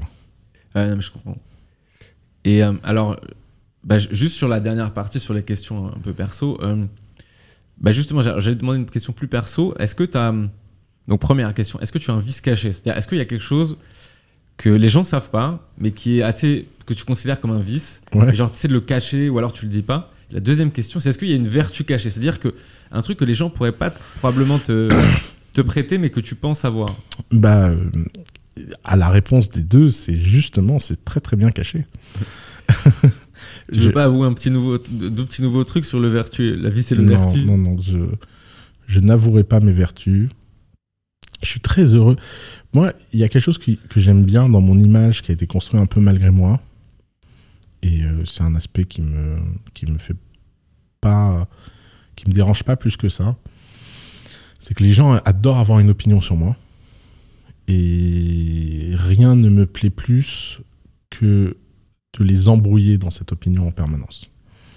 Et, euh, je pense que c'est pas pour rien que mon symbole c'est le labyrinthe et j'aime bien perdre les gens, j'aime bien. euh, voilà. Donc je pense que qui on est, euh, c'est Sartre qui disait l'existence précède l'essence. Ce qu'on vit est plus important que ce qu'on est. Et je crois pas qu'on ait quelque chose en soi. Encore une fois, les gens les plus, euh, les plus terribles peuvent faire les choses les plus extraordinaires, euh, et puis les gens les plus extraordinaires peuvent être très très très décevants au moment le plus important de leur vie. hein. Euh, je veux dire, il y a des gens, ils sont pleins de bonne volonté et tout, la guerre éclate, et puis c'est le premier connard à aller, à aller dénoncer leurs voisins. À côté de ça, il y a une espèce de... Dans Camelot, J'adore. il y a un personnage qui me plaît tellement là-dessus. Aide-moi à me rappeler son nom. Je suis pas bon avec les noms. C'est le, le brigand, Oui, euh, euh, Vennec. Vennec. Vennec. Pour moi, Alexandre Astier, il a tout compris à la nature humaine. Regarde, regarde c'est qui le signal Vertuing dans Camelot? Virtue Signaling Ouais. C'est le. C'est Lancelot. Lancelot, ouais. ouais. Lancelot. Toujours là à la ramener. La pureté, Mm. la chasteté. Je rêve d'un pays où les hommes n'aiment qu'une femme et l'aiment toute leur vie. Ah bah non, pas chez nous. Ils sont un peu plus évolués, les hommes, chez nous. J'adore cette, euh, j'adore cette réplique. À côté de ça, il y a Vennec. Vennec, c'est le brigand, il casse les couilles du roi. Et pourtant, et pourtant, Arthur ne lui enlève jamais sa sympathie. Jamais. Il le met de temps en temps au cachot, il l'engueule de temps en temps. Et quand il va planter l'épée, qui lui dit de pas le faire? Vennec. Et quand il va déplanter l'épée, qui lui dit de pas le faire? Vennec. Et quand tout part en couille, qu'il n'y a plus personne, que tout s'écroule, qui est celui qui vient sauver la vie du roi? Vennec. Et ça, pour moi, ça m'a montré que Alexandre Astier, il avait la même vue de ce qu'était l'humanité que moi. Je, il y a, y a des brigands qui sont d'honnêtes personnes. et Il y a des brigands qui sont des ordures. Il y a des honnêtes gens qui sont de bonnes personnes. Et il y a des honnêtes gens qui sont des ordures. Et, la ligne entre les deux de pourquoi les gens font les choses, elle est toujours extrêmement complexe. Elle est, elle est jamais réductible. Et donc quand tu demandes ma vertu cachée et mon, et mon, et mon vice caché, je pense sincèrement que la vie privée, c'est quelque chose de sacré. Et que on a le droit dans notre monde d'afficher des choses. Et je trouve que les réseaux sociaux sont extraordinaires de cette capacité de pouvoir montrer ce que tu veux montrer. Mm. Mais ça ne veut pas dire qu'il faut tout montrer. Et il y a des choses qu'il faut garder euh, pour soi, pour, pour son intimité, et il y a des choses qu'il faut, euh, qu'il faut révéler. Mais ce qui est sûr, c'est que quand on essaie de faire passer ses vertus du côté public, il y a un truc chelou. Il y a un truc chelou, il y a, il y a une sorte de, de- de besoin de reconnaissance qui n'a pas, de- qui n'a pas lieu d'être. Ok, bah écoute, euh, top. Je te, je te propose de, de passer à une deuxième partie. En fait, je vais juste donner des concepts et je te laisse euh, free flow sur euh, ce que tu en penses. Tu me dis ce qui te vient à l'esprit. Si je te dis euh, euh, différence en, en entrepreneuriat entre le début de The Family et maintenant, sur l'époque. Bah, ce qui est drôle, c'est que moi j'ai quitté The Family avec un poste en disant que l'époque avait changé et que c'était plus facile de lever des fonds aujourd'hui qu'avant, Mhm. machin. et puis là, qu'est-ce qui s'est passé? En moins de 9 mois, on est revenu à la case départ en France. Euh, donc, euh, je crois que le cycle a été plus court que ce que j'avais imaginé. Euh, donc, j'ai l'impression qu'on est revenu en 2013. C'est dur de lever de l'argent. Les VC ils ont à nouveau peur. Et on veut à nouveau des fondamentaux dans les boîtes, on veut moins rêver, on veut moins sortir du cadre, euh, etc. Donc je sais pas, j'ai l'impression finalement pas tant que ça. On est revenu à la case départ. C'est alors, je suis moins dedans. Je, suis sorti, comme tu le sais, j'étais j'étais euh, poussé poussé dehors de l'écosystème, donc je suis moins dans les insiders, moins dans les Ouais. j'ai encore des amis, j'ai encore des gens qui m'informent et tout ça, mais je me suis dit, mais qu'est-ce qui s'est passé pour que ça, tourne aussi vite Euh, Après, euh, il y a encore des levées de fonds, etc. Donc, euh, le marché. Mais, grosso modo, un, un écosystème startup, il est sur une tension très simple. C'est est-ce qu'il y a plus d'idées que d'argent Ou est-ce qu'il y a plus d'argent que d'idées? C'est ça les deux forces fondamentales d'un écosystème startup. La Silicon Valley, c'est le seul écosystème du monde où de façon systématique, depuis des années et des années et des années et des années, il y a plus d'argent que d'idées. Ce qui a permis de, de financer Facebook et Juicero. Tu connais Juicero Qui ça? Jo- Joyce. Joyce. Juicero. C'est la non. boîte de jus. C'est un type qui a voulu Ah, faire un truc euh, de jus Ouais. qui presse à 3 tonnes Ouais, ouais. et, et qui a jamais marché. Bah, ça, c'est la vallée. C'est pour ça que la vallée, c'est un endroit extraordinaire. Parce que c'est le seul endroit où un truc aussi débile peut être financé. Et les gens, ils pensent que c'est un bug. Et c'est une feature. C'est parce qu'on finance ça qu'on finance plein d'autres trucs débiles qui marchent. C'est- Parce qu'en fait, quand tu te rends compte que ce qui est le plus dingue avait l'air si fragile au début, tu développes une over euh, bienveillance. Tu deviens trop bienveillant. Donc tu finis par erreur de faire des trucs un peu cons, quoi. Et euh, évidemment, le monde entier se moque. Il dit Ah, les cons, ils ont mis 300 millions dans une boîte qui fait des jus. Ah, ah, moi, moi j'aurais pas fait ça. Oui, mais toi, t'aurais rien fait. Donc, en fait, c'est pas grave. Donc voilà. Et tous les autres écosystèmes du monde sont des balances entre ça, avec des mouvements. Tu vois, la France 2013, euh, plus d'idées que d'argent. Ah, C'est dur, on se da. Puis, vous, la BPI, le machin, le truc. Ah, plus d'argent que d'idées. Et puis, ouf, on est revenu là. Et, ouf. et donc, euh, donc, cette dynamique entre les deux forces de l'écosystème, elle change la façon dont tu dois te comporter dans un écosystème. Dans un écosystème où les idées sont plus nombreuses que le capital, tu as énormément besoin de social proof et de virtue signaling. Pourquoi en France, les entrepreneurs qui lèvent de l'argent ont à peu près eu la même gueule pendant 5 ans? Bah, Tout simplement parce que c'était une forme de discrimination de comment on allait attribuer le peu d'argent qu'on a. Ouais. Donc évidemment qu'on donne à des HEC et tout, c'est normal. Puis quoi encore? On, dépense des milliards pour créer des écoles qui forment des gens, on va pas leur refuser une aventure entrepreneuriale quand ils aiment. Les gens sont, trop bizarres. Et, euh, et à l'inverse, quand il y a plus d'argent qu'il y a d'idées, et bah, comme l'argent devient en concurrence, bah, elle donne de l'argent à des gens qui n'en méritaient pas. Et qui ne sont pas dans les codes. Et qui ne sont pas dans les structures. Et euh, bah, parce que tu n'as pas le choix. Tu dois donner cet argent. Et, euh, et c'est vrai que l'écosystème euh, français ne semblera pas avoir connu un cycle d'abondance si long que ça. Quoi. Il aura duré que 3-4 ans. Après, si ça se trouve, il s'est pas non plus retourné à ce point. euh, Enfin, moi, je fais cette analyse parce que j'ai vu un avant et un après. Parce que, en fait, quand j'ai quitté The Family l'été dernier, il y a un an, d'un seul coup, tout le monde me disait Oui, tu sers plus à rien. On n'a plus besoin de toi, maintenant on lève des fonds, c'est facile. Qui disait ça bah, de- L'écosystème en général, tu vois. Je sentais qu'il y avait beaucoup moins le besoin d'Oussama qui te motive, qui te, te spin pour y croire alors que rien ne te semble le faire croire. Parce que tous les gens que tu voyais voulaient te donner quelque chose. Donc euh, pourquoi aller te faire chier avec moi Ça valait pas le coup. Et d'un seul coup, là, depuis trois mois, euh, mon téléphone ressonne à nouveau. Les gens disent Ouais, j'ai trois mois de cash, je sais pas comment faire, mon investisseur paramètre, comment je pourrais le convaincre et tout. Et on est revenu dans les, les techniques, les machins, les trucs. Et donc, euh, euh, alors bon, ces gens, ils ont pas de chance parce que je réponds toujours la même chose maintenant que c'est plus mon problème. et bon courage. Mais, euh, mais, mais ouais, l'écosystème, j'avais cru qu'il avait changé et en fait, si ça se trouve, il va revenir. il va revenir à cette situation où on est en guerre pour l'argent. Mais- justement, directement, quand, quand tu m'as parlé donc des levées de fonds, etc., donc des boîtes très ambitieuses. Ouais. Mais sur l'entrepreneuriat, les levées de fonds, ça représente tu vois, même pas 1% des entreprises. euh, Effectivement, c'est mon biais. euh, moi, je pense que l'autre entrepreneuriat, j'y connais rien. Euh, c'est pas, c'est pas mon sujet. C'est un. Je te disais avant, avant l'interview tout à l'heure que, que as a family, moi, mon obsession, c'est les gens qui faisaient des grosses startups. Ouais. Euh, et que ma définition très biaisée de l'entrepreneuriat, c'est ces gens-là. Euh, évidemment, euh, je vois bien la montée des solopreneurs euh, sur Internet. Je vois bien la montée des formateurs. Tu penses à qui en solopreneur? Bah, Théo Lyon, toi, qui, qui je vois que j'aime bien. Donne-moi des noms, je te dirai si je les aime bien ou pas. Caroline Jurado, crypto?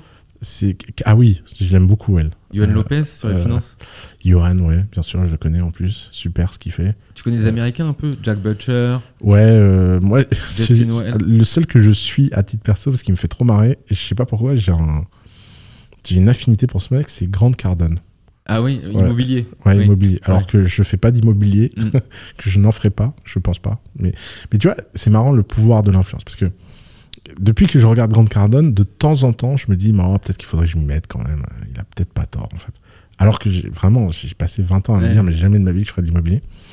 C'est ça le pouvoir de l'Internet et des, et des mecs. C'est que ils arrivent à, à changer des croyances très profondes que tu as et, et de faire émerger des nouvelles réflexions, etc.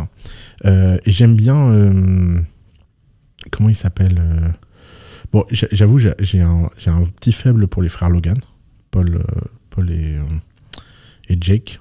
Ouais. Euh, YouTube. ouais, YouTube, ouais. Ouais, je les aime beaucoup. Je les aime beaucoup. Euh, Qu'est-ce que j'aime bien? Mais bon, c'est vrai qu'il y a cette émergence du. C'est une nouvelle forme d'entrepreneuriat que je connais pas, hein, que, que, je, que je découvre un peu en ce moment moi-même hein, dans mon propre parcours. Mais, euh, mais c'est différent, quoi. Ouais, parce que tu as 100% départ là. Donc t'es- Ouais, exactement. les gens diraient solo founder. Ouais. Mais alors, je sais pas ce qui. C'est toujours difficile. De, le solopreneur, c'est quoi? Est-ce que si tu as des équipes, tu vois, tu peux être solopreneur parce que tu vois. Ouais, je pense que tu es solopreneur, même avec des équipes. Euh, Moi, la question, c'est est-ce que tu partages l'equity ou pas? Ouais. C'est ça la question. Et toi, tu, tu, tu m'as dit avant le. Ouais, là, non. Là, je partage pas l'equity. J'ai même pas envie d'en donner à l'équipe. Alors que tu conseillais aux entrepreneurs dans Ouais, ouais, bah, je pense pas que tu puisses faire une startup sans donner d'equity aux employés, mais je suis pas en train de faire une startup. t'es en train de faire quoi? Je suis en train de faire un hedge fund de crypto euh, qui gagne de l'argent tous les jours et qui parie sur à la hausse et à la baisse Ouais. des, cryptos. C'est différent. Quoi. Mais tu redistribues les bénéfices. Ouais, j'ai décidé de faire un option pool beaucoup plus gros que ce qu'on fait dans le milieu. Euh, tout le monde pense que je suis un communiste, mais en fait, j'ai envie de faire un truc court. J'ai envie que tout le monde soit très court-termiste chez moi. Donc j'ai envie que tous les trimestres, on prenne la caisse, on la distribue, et on recommence à zéro. Euh, Bah, c'est une bonne forme d'equity quand même. C'est une equity euh, sur, sur bah, c'est tout l'inverse de l'equity. hein. La valeur de l'equity, c'est que ça compound. Ah oui, sur le. Oui, sur ouais. Donc euh, là, t'es. Tut, boum, tut, boum, tu reviens à zéro, quoi. Et, euh, et ça correspond plus à l'énergie que j'ai envie d'avoir, ce qui me veut dire que tous les trois mois, je peux fermer cette boîte. Oui. Ce qui me plaît bien. Euh, parce que peut-être que j'aurais pas envie de faire ça pendant 10 ans, tu vois. Tu, tu te. Je te posais des questions Vas-y, sur. Euh, T'as besoin de combien pour vivre par mois? ça, je sens que j'ai pas du tout envie de répondre à cette question. Avant, j'étais vachement ouvert là-dessus et tout. J'ai fait la connerie une fois dans ma vie de dire mon salaire. Dans cette vidéo j'ai vu la avec, vidéo. euh, avec Manal, là, euh, cette putain d'extrait là. Et cet extrait, il est partout, partout, partout. Donc je ne te donnerai pas ce truc. Disons que je vais te répondre différemment, avec beaucoup d'hypocrisie. Euh, pour vivre correctement, j'ai besoin de beaucoup plus que ce que les gens imaginent. Et beaucoup moins que ce que je souhaite. Ouais. Non, mais je pense, je pense que je vois l'extrait dont on parle. En fait, tu as demandé ton salaire à The Family. Ouais, exactement. Ouais, J'ai le droit de le dire. euh, Ouais, c'était 250 000 Ouais. plus 250 000 de conf. Ok, Euh, ah oui, donc en fait, tu faisais de l'extra. Donc tu avais 500 000, ok. 500 000 par an, ouais. Tu cramais tout? Ouais, ouais, sans problème. T'investissais pas? Non, je, jamais. Moi, je veux pas investir. T'as pas d'action, t'as pas d'immobilier J'ai pas- un immobilier de plaisir qui est le domaine d'Ablon qui fait grand bruit en ce moment. mais non, j'ai pas de. Je, je suis partisan de n'investir que dans les souvenirs. Ouais. Et si, si à l'époque t'avais gagné le double, t'aurais aurais investi ou t'aurais. Non, j'aurais j'aurais dépensé. Mais t'achètes quoi en fait? Qu'est-ce qui te. Ouais, ça va vite. euh, C'est, tu sais, la- dans le plaisir dans la vie, euh, si t'es généreux avec les gens que t'aimes, euh, ça va vite. hein. C'est pas, c'est pas, c'est pas. Enfin, tu vois, j'ai, pas de vêtements de luxe, j'ai pas de, j'ai pas d'objets. ma vie entière tient dans une petite valise. Mais tu sais, c'est- intéressant parce que tu m'as dit être généreux. Alors, il y a une phrase qui est assez intéressante. Je pense, je sais pas si tu la connais. De, je pense c'est de, de Naval qui dit euh, euh, euh, avec mes, euh, avec ma famille, je Ouais. suis communiste. Exactement. Euh, avec mes amis, je suis socialiste. Et avec la société, je suis capitaliste. C'est exactement ma façon Ouais. de vivre. D'accord. Ouais. Donc en fait, ouais, en fait, avec des gens qui ont moins que toi, Ouais, et qui sont Même plus que moi. hein. Ouais, j'imagine qu'en fait, c'est quoi C'est tu... Non, mais tu vois, par exemple, j'ai des amis beaucoup plus riches que moi, mais qui n'ont pas le même rapport à l'argent que moi. ouais. Je leur ai jamais demandé de payer un truc euh, en vacances avec nous.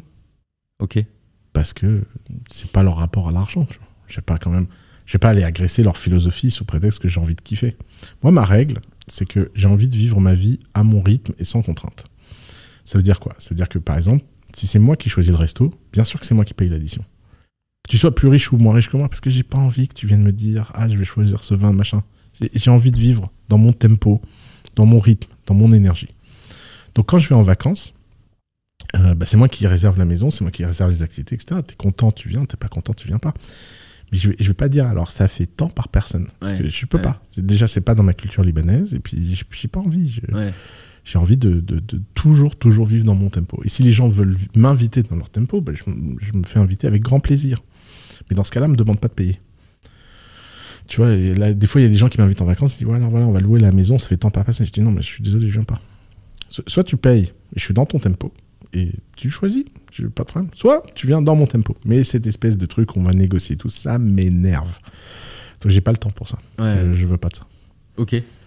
Mais du coup, euh, alors c'est peut-être une question. euh, mais, mais quand t'as quitté euh, The Family, J'avais 0 euros et 0 centimes sur mon compte. ouais. Ok, donc t'es un peu reparti de. Je suis reparti de zéro, ouais. Ouais, parce que t'as regret- pas regretté. Non, c'est pourquoi? Ok. C'était génial, The Family. C'était incroyable. Tu veux dire regretter de ne pas avoir économisé? Ou investi. Ah, ouais. Non, non, non, pas du tout. Mais t'avais Euh, des parts. Alors, attention, pour moi, ça, c'est pas de l'investissement. Je, euh, par exemple, euh, j'achète tous les mois des actions dans des startups, mais je le vois pas comme un investissement. D'abord, c'est pas liquide, c'est pas un truc que je décide, c'est pas de l'épargne. tu, tu peux pas la sortir. Je peux pas le euh, sortir. ouais. Donc, je le vois comme une expense et qui, de temps en temps, fait des bonnes surprises. Mm. Tu vois, genre, ça revient. Donc, euh, effectivement, à travers The Family, j'étais exposé patrimonialement à 800 startups. Et maintenant qu'on est en procès, tout ça est gelé. Ils ont fait un freezing order sur mes assets et tout. Donc, quand j'ai quitté The Family, moi, je pensais que j'étais actionnaire de 800 boîtes. Et puis après, on s'est tapé dessus. Mm. Et on, m'a dit, bah non, tout ça, c'est freeze euh, en attendant la fin du procès. Donc, ça va être freeze pendant des années. Bon, bah, c'est pas grave. Et je me suis reconstruit très vite, quoi. Tu sais, c'est un truc à la con, hein, mais euh, Better par exemple, qui est sold out tous les jours. Euh, ça veut dire que c'est 1500 euros par jour. Bah, c'est déjà pas mal, 1500 euros par jour pour vivre. Attends, mais tu. Non, mais ça veut dire que tu fais, tu fais 3 heures de call par jour? Je fais non, parce que j'ai monté le prix, c'est 300 euros maintenant. Je fais 5 calls tous les jours. Je fais, ça fait 2h30. Et tu les fais tous les jours? Tous les jours. Samedi inclus. Et ça te fait combien du coup? Bah, ça fait 1500 tous les jours. Ok, donc 45 000. Ouais, ouais donc, t'es- t'es, euh, ouais, donc ce qui est. Et ça, ça a pris un post LinkedIn de faire ça. Tu sais, quand tu quand tu quand as travaillé pendant des années, bâti ton image, etc., que tu as donné de la valeur aux gens, les gens, ils sont pas cons. hein. Enfin, les gens m'ont pas cancel de ce point de vue-là. Ah et, et ils vont pas me cancel. Je vois bien, je vois bien les messages que j'ai après Better Call Saul. De toute façon, même les gens qui me détestent le plus au monde, s'ils disent que je suis incompétent dans ma capacité à motiver, focus et dire aux gens quoi faire, il faut être sacrément de mauvaise foi. Il faut être sacrément. Tu peux dire que je suis un connard, tu peux dire que j'ai pas la bonne philosophie de vie, tu peux dire que je suis dangereux, tu peux, tu, tu peux dire plein de choses sur moi. Mais tu es bien obligé de reconnaître que quand même, j'ai aidé beaucoup, beaucoup, beaucoup de gens à faire des choses qu'ils auraient jamais pensé imaginables à faire. Et ça, c'est ça, c'est mon pouvoir magique. C'est ma, c'est ma capacité à m'asseoir avec quelqu'un, de regarder dans les yeux et dire non, tu peux faire beaucoup plus. Et ça, ça n'a pas de valeur. C'est, c'est un talent. Alors, à The Family, je le faisais gratuitement 18 euh, heures par jour. Là, je le fais de façon payante 2h30 par jour. Je préfère le faire payant. J'ai vraiment regretté de l'avoir fait gratuit à The Family, en fait. T'as peut-être pris euh, exemple sur les Office Hours du Y Combinator, non? Euh, Oui, mais nous, on faisait des Office Hours à Y Combinator depuis 2012, hein, hmm. qui en fait sont les Office Hours des universités américaines. C'est comme ça que les universités américaines marchent. Y Combinator n'a fait que hmm. copier ça. Et nous, on a fait que copier, c'est la même chose. Ouais. Ça te fatigue pas ces, ces 3 heures? Non, moi, c'est ça qui est génial. C'est que, résultat, je mange pas je sors avec une énergie, j'ai une patate. C'est-à-dire que, de toute façon, tous les jours, il y a un mec extraordinaire qui devient un pote.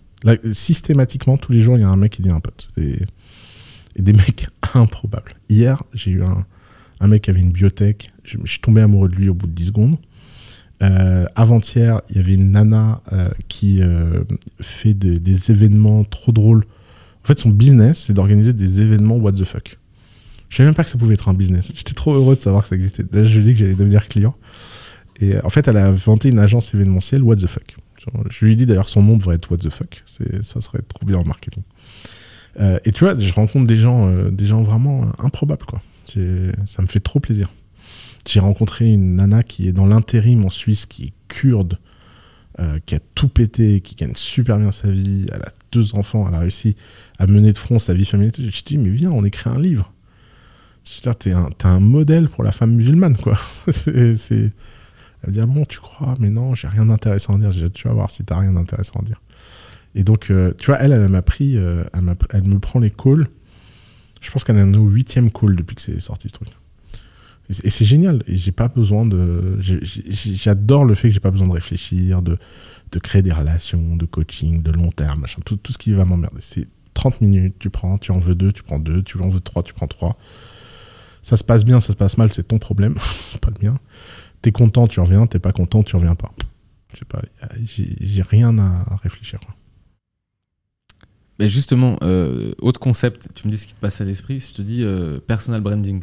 Ouais, personal branding, euh, c'est ce que j'ai toujours eu sans trop travailler pour l'avoir. Simplement parce que je pense que j'ai été plus sincère que la norme et donc ça, ça a pris. Euh, mais je pense que c'est très très très très puissant le personal branding. Alors, c'est très puissant et c'est évidemment comme tout ce qui est puissant, c'est à double tranchant. Une boîte qui dépend de son personal branding, le jour où tu pars, la boîte elle prend cher. Tu penses à qui? Bah, toutes les boîtes de personal branding, euh, tu vois, c'est très dur de, de, faire quelque chose euh, euh, quand tu pars. Tu vois, même The Family, ils ont beaucoup souffert de mon départ. Quoi qu'ils en disent. Le... Mais ça te fait gagner une sacrée étape au début. Après, moi, mon conseil, c'est souvent les gens me disent est-ce qu'il faut faire du personal branding? Et moi, je leur dis toujours que le personal branding, ce n'est pas un choix. C'est un mode de vie c'est pas à gauche j'ai le personal branding et à droite j'ai pas le personal branding. C'est qui je suis. Est-ce que c'est ma nature d'être un extraverti ou pas? Et si tu es un introverti, ça sert à rien de faire du personal branding. Tu vas juste avoir l'air d'un con. Et d'ailleurs, euh, en ce moment sur LinkedIn, avec tous les copywriters là qui qui font euh, du personal branding pour le compte d'autres, on sent bien qu'il y a des gens, euh, c'est pas eux qui écrivent quoi. Et, et ça, ça, je pense que c'est très mauvais. C'est très très mauvais. Théo va être très vénère que je dis ça, mais je pense que c'est pas bon du tout. Pourquoi Théo? Parce que mais ah oui, bah, Mathieu, ouais, Mathieu. Ouais, exactement Mathieu. J'ai dit à Mathieu qu'il était, euh, qu'il était un danger public. Euh... Mathieu Pimor, pour eux. j'ai fait la pub. parce qu'en fait, euh, parce qu'en fait, ça s'invente pas, ce genre de choses. Les stratégies de contenu, c'est des stratégies naturelles. C'est des stratégies, c'est, c'est l'extension de toi-même. C'est plus fort que toi. Moi, tu vois euh, regarde euh, comment on est venu dans ce podcast et tout, j'ai rien préparé, je m'en fous, je viens, je parle, je dis des trucs. Je vais regretter 50% des trucs que j'ai dit, c'est pas grave. je les dirai différemment une autre fois.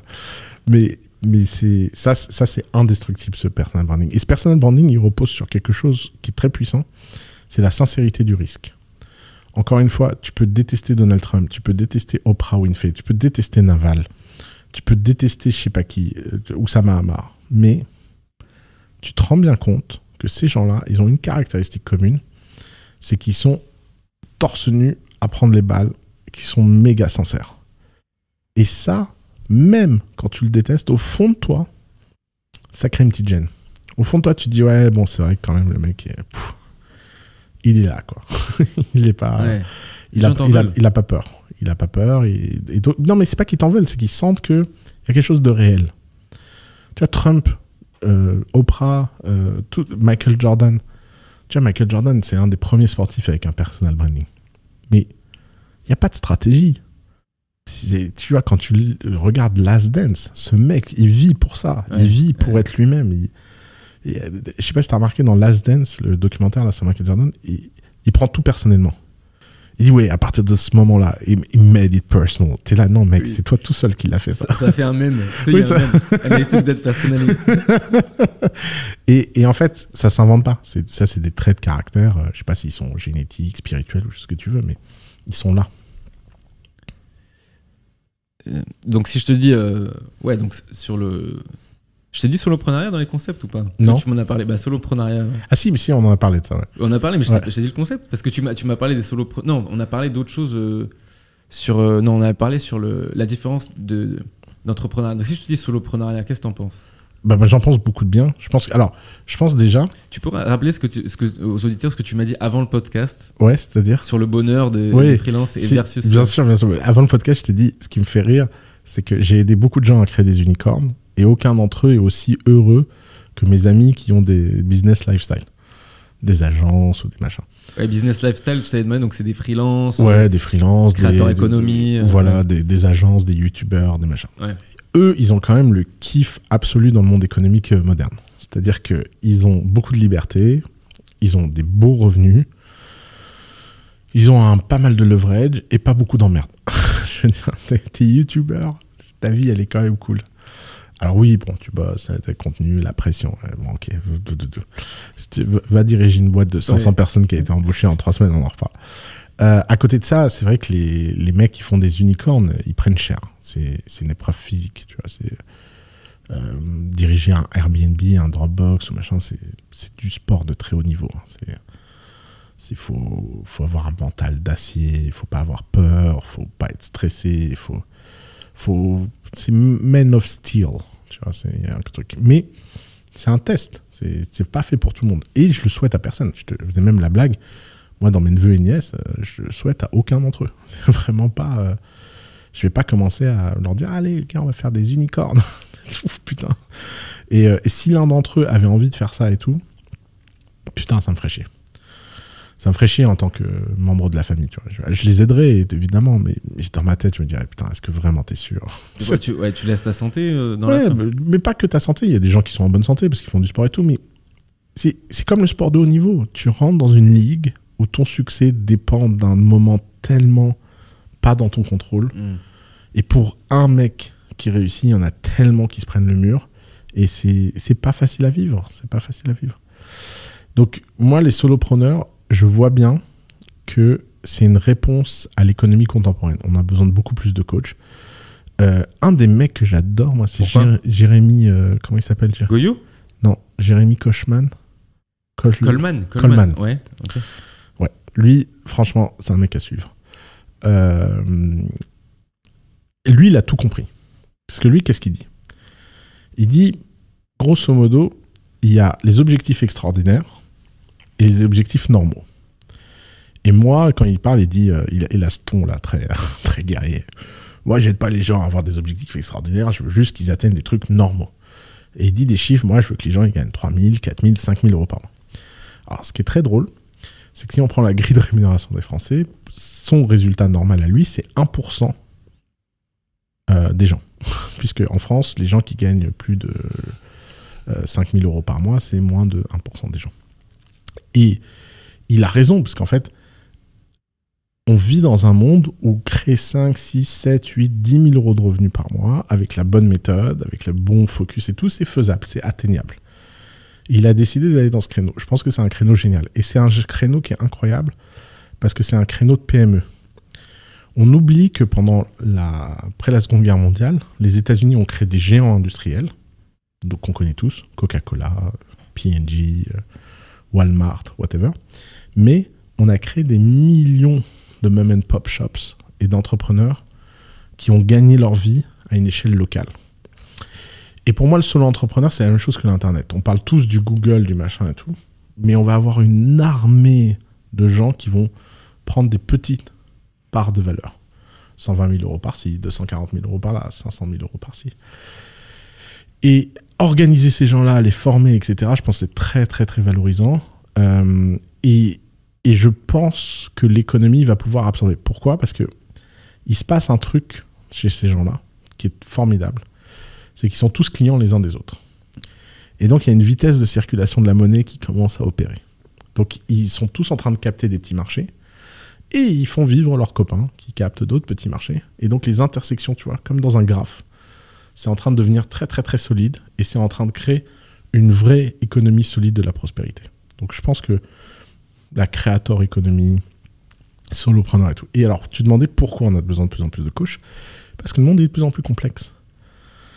Quand on parlait tout à l'heure, on disait le niveau de complexité, il a monté, le niveau d'éducation, il est resté le même. C'est parce que pour répondre à cette complexité, on a besoin d'une fragmentation de l'apprentissage. L'apprentissage, c'est plus quelque chose qu'on fait enfant une fois pour toutes. L'apprentissage, c'est quelque chose qu'on fait en permanence avec plein de points de vue, plein de styles, plein de trucs. Et comme le sport, on a besoin d'aller chercher plein de gens qui font truc. Euh, je suis content d'avoir eu raison là-dessus. J'avais fait une, vidéo, euh, Les barbares attaquent, sur ce sujet en 2013. Et j'avais dit que le nombre de coachs allait exploser. Et qu'ils allaient tous gagner leur vie, qu'ils allaient tous nous rendre service. Et euh, je suis super, super content d'avoir eu raison sur cette reine. Tu penses que c'est disponible pour 8 milliards d'êtres humains? Ouais. Ah.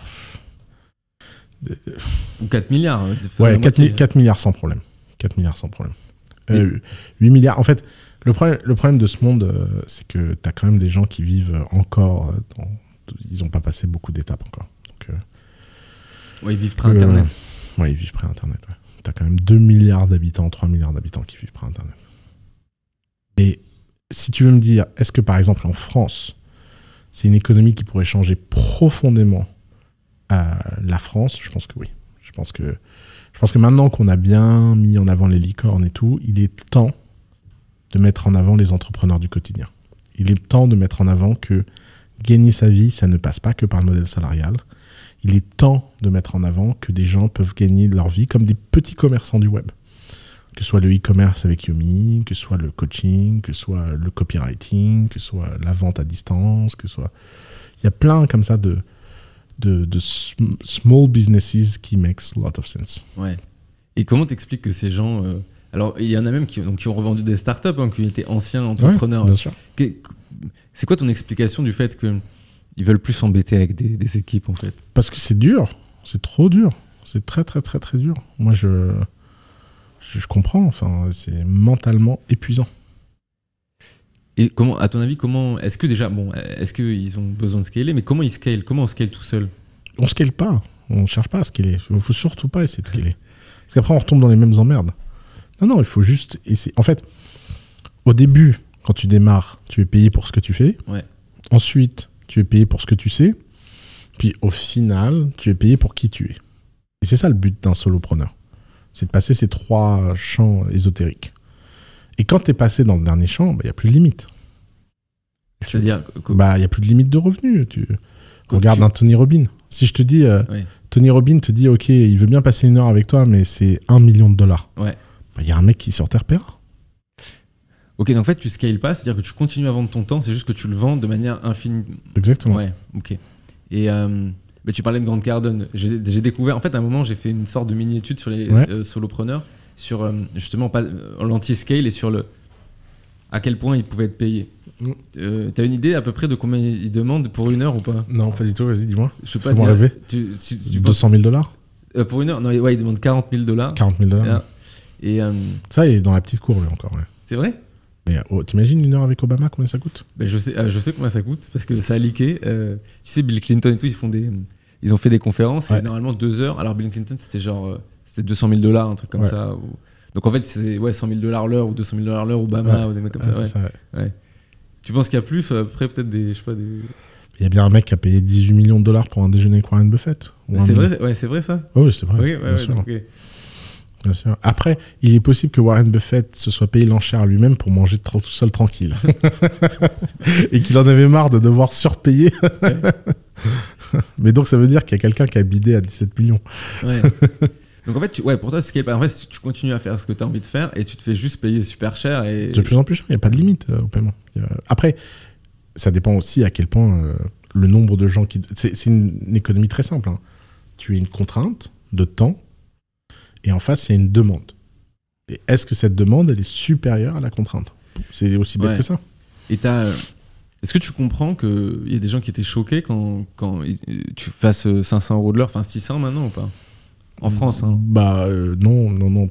je vais pas faire semblant de comprendre. C'est vraiment des blaireaux. qu'est-ce qui, qu'est-ce qui compare Ils comparent quoi à quoi enfin, Moi, euh, Better Call je l'ai pas fait au prix que je peux payer. Hein. Moi, je suis sûr que si je mets les calls à 1500, ils sont remplis. Hein. ça, c'est certain. Je l'ai fait pour autre chose. C'est que je l'ai fait pour ne pas avoir de problème. Si je mettais les calls à 1500 euros de la demi-heure, il faudrait que je sois dans un état mental de donner de la valeur qui fait que c'est plus agréable. C'est plus une pause déjeuner. Je l'ai mis au seuil maximum où je sais que dans 80% des cas, 70% des cas, on va dire, les gens en auront pour leur argent. Et, euh, je pense que, putain, euh, à plus. Le passage de 250 à 299, il était, c'était juste pour. Euh, histoire de dire. Mais je, pense que j'arriverai pas à monter le prix. Je pense que pour arriver en 30 minutes à donner beaucoup, beaucoup, beaucoup plus de valeur que ça. C'est très, très, très dur. Ça veut pas dire que de temps en temps, tu vois, il y a un mec, euh, il a fait un call de, de, de 5 minutes là. Le call, c'est le call le plus court. Il est venu, il m'a demandé une intro à quelqu'un qui n'arrivait pas à avoir accès, qui s'avère être un ami. Je lui ai présenté euh, en 4 minutes. Il a eu un contrat de malade. Et il a gagné des, beaucoup, beaucoup, beaucoup d'argent. Donc lui, il a aujourd'hui le retour sur investissement du Better Call D'ailleurs, il m'a pas fait chier. Hein. Je lui ai fait l'intro en live et il a raccroché. Il m'a dit Bon, bah, t'as gagné 25 minutes. Et, donc, lui, il avait, il, avait un point très très précis en tête. Mais ça, tu peux, tu peux pas le créer. Tu peux pas, je vais pas essayer de trouver que les clients sur qui je peux avoir de l'impact. Dans ce cas, ça devient un métier. Moi, Better Call ça a été bâti comme un hobby. Alors, ça peut, ça peut faire hurler les gens un hobby à 600 euros de l'heure, mais il s'avère que euh, j'ai travaillé dur dans ma vie pour mériter que pour le fait que j'apprenne des choses et que je passe un bon moment, ça coûte ce prix-là. Et, euh, de toute façon, les gens qui trouvent ça trop cher, ils me font trop rire parce que parce qu'en fait, qu'est-ce qu'ils ont à faire? C'est quoi le problème? Parce qu'en fait, si c'est trop cher, moi j'ai mis un flingue sur personne. Il y a un moment, les gens ils arrêteront de prendre des calls. Hein. Ouais, moi la première fois que j'ai compris ça, c'est j'étais au lycée et euh, j'avais un un pote, oh, j'étais en prépa, j'avais un pote qui avait besoin de faire de l'argent et c'était le mec le plus intelligent de la classe. Il était trop fort. C'était un bon pédagogue. Ça devient un très bon ami. Et il m'a dit, ouais, je vais donner des cours et tout. Je vais prendre 15 euros de l'heure, euh, machin. Je lui ai dit, écoute, on va faire un deal. Tu vas me laisser trouver un client et un seul. Et il va te payer 60 euros de l'heure. Et il m'a dit, mais non, mais jamais de la vie. J'ai dit, laisse-moi faire. Et je lui ai trouvé son client à 60 euros de l'heure et il était très content, quoi. Et parce que je savais qu'il allait faire un travail. Et le mec l'a gardé 6 euh, ans. Il a accompagné le gamin de 12 à 18 ans.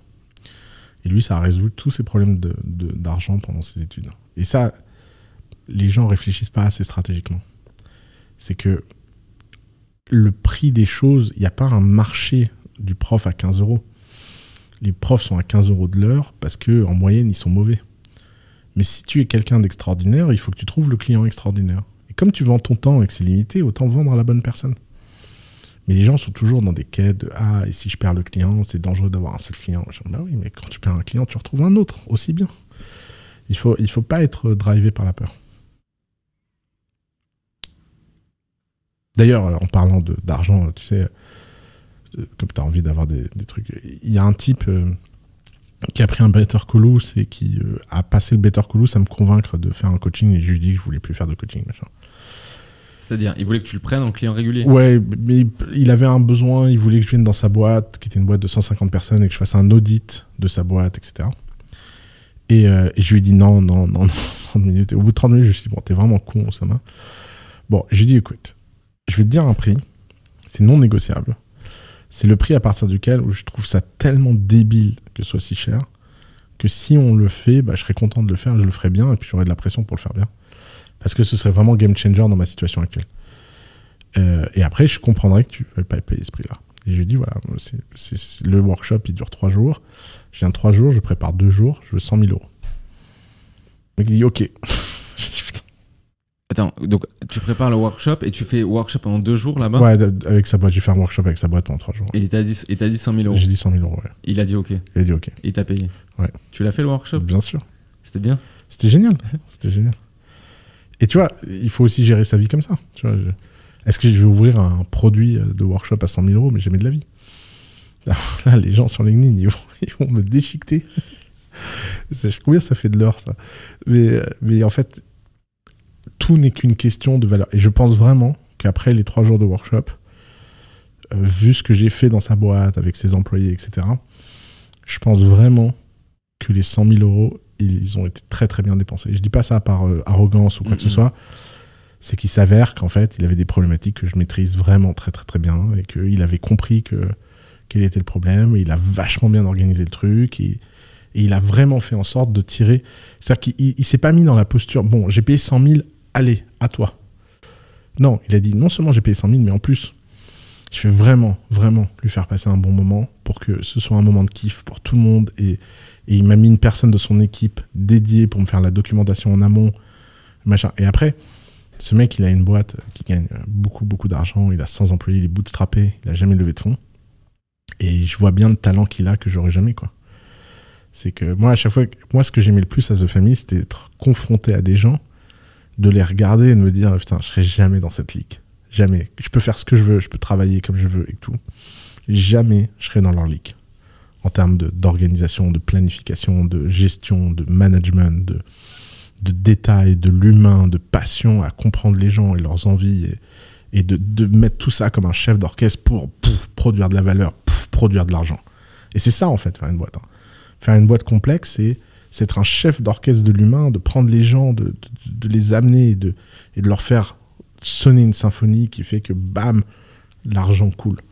Et les gens, ils voient l'argent, ils disent Ah, c'est salaud de capitaliste. S'ils savaient à quel point c'était unique et rare de savoir faire ça. Agreed. Juste un, un petit truc avant de te par- parler d'un autre concept. Euh, tu as parlé pas de LinkedIn. euh, et toi, à la base, sur le personal branding, etc., enfin sur le, personal- sur le contenu, tu étais très euh, YouTube. Ouais. Euh, et à un moment, je pense, quand tu faisais des annonces, tu les faisais plutôt par Twitter. Est-ce que tu as, vu un switch en social media? J'ai jamais fait ça sur Twitter. En fait, ce qui est drôle, non mais ça me fait rire de la façon dont tu le vois, parce qu'il faut que tu comprennes. Un grand secret sur mon personal branding, c'est que j'ai été un produit pendant 10 ans. Donc en fait, moi, la façon dont ça a démarré, c'est que un jour, j'ai donné une conf au camping à Paris. Et Alice, elle a assisté à cette conf. Elle a dit, c'est extraordinaire, faut la mettre sur YouTube. Et moi, j'ai dit, mais non, mais jamais, mais ça va pas. Et elle m'a dit, ta gueule, on la met sur, euh, YouTube. Et euh, bah, on l'a mis sur YouTube. Et après, euh, bah, à chaque fois que je faisais une conf, elle était mise sur YouTube. Mais il n'y avait pas de. Il n'y avait jamais de préparation, il n'y avait jamais de truc. C'était, c'était juste des confs sur YouTube.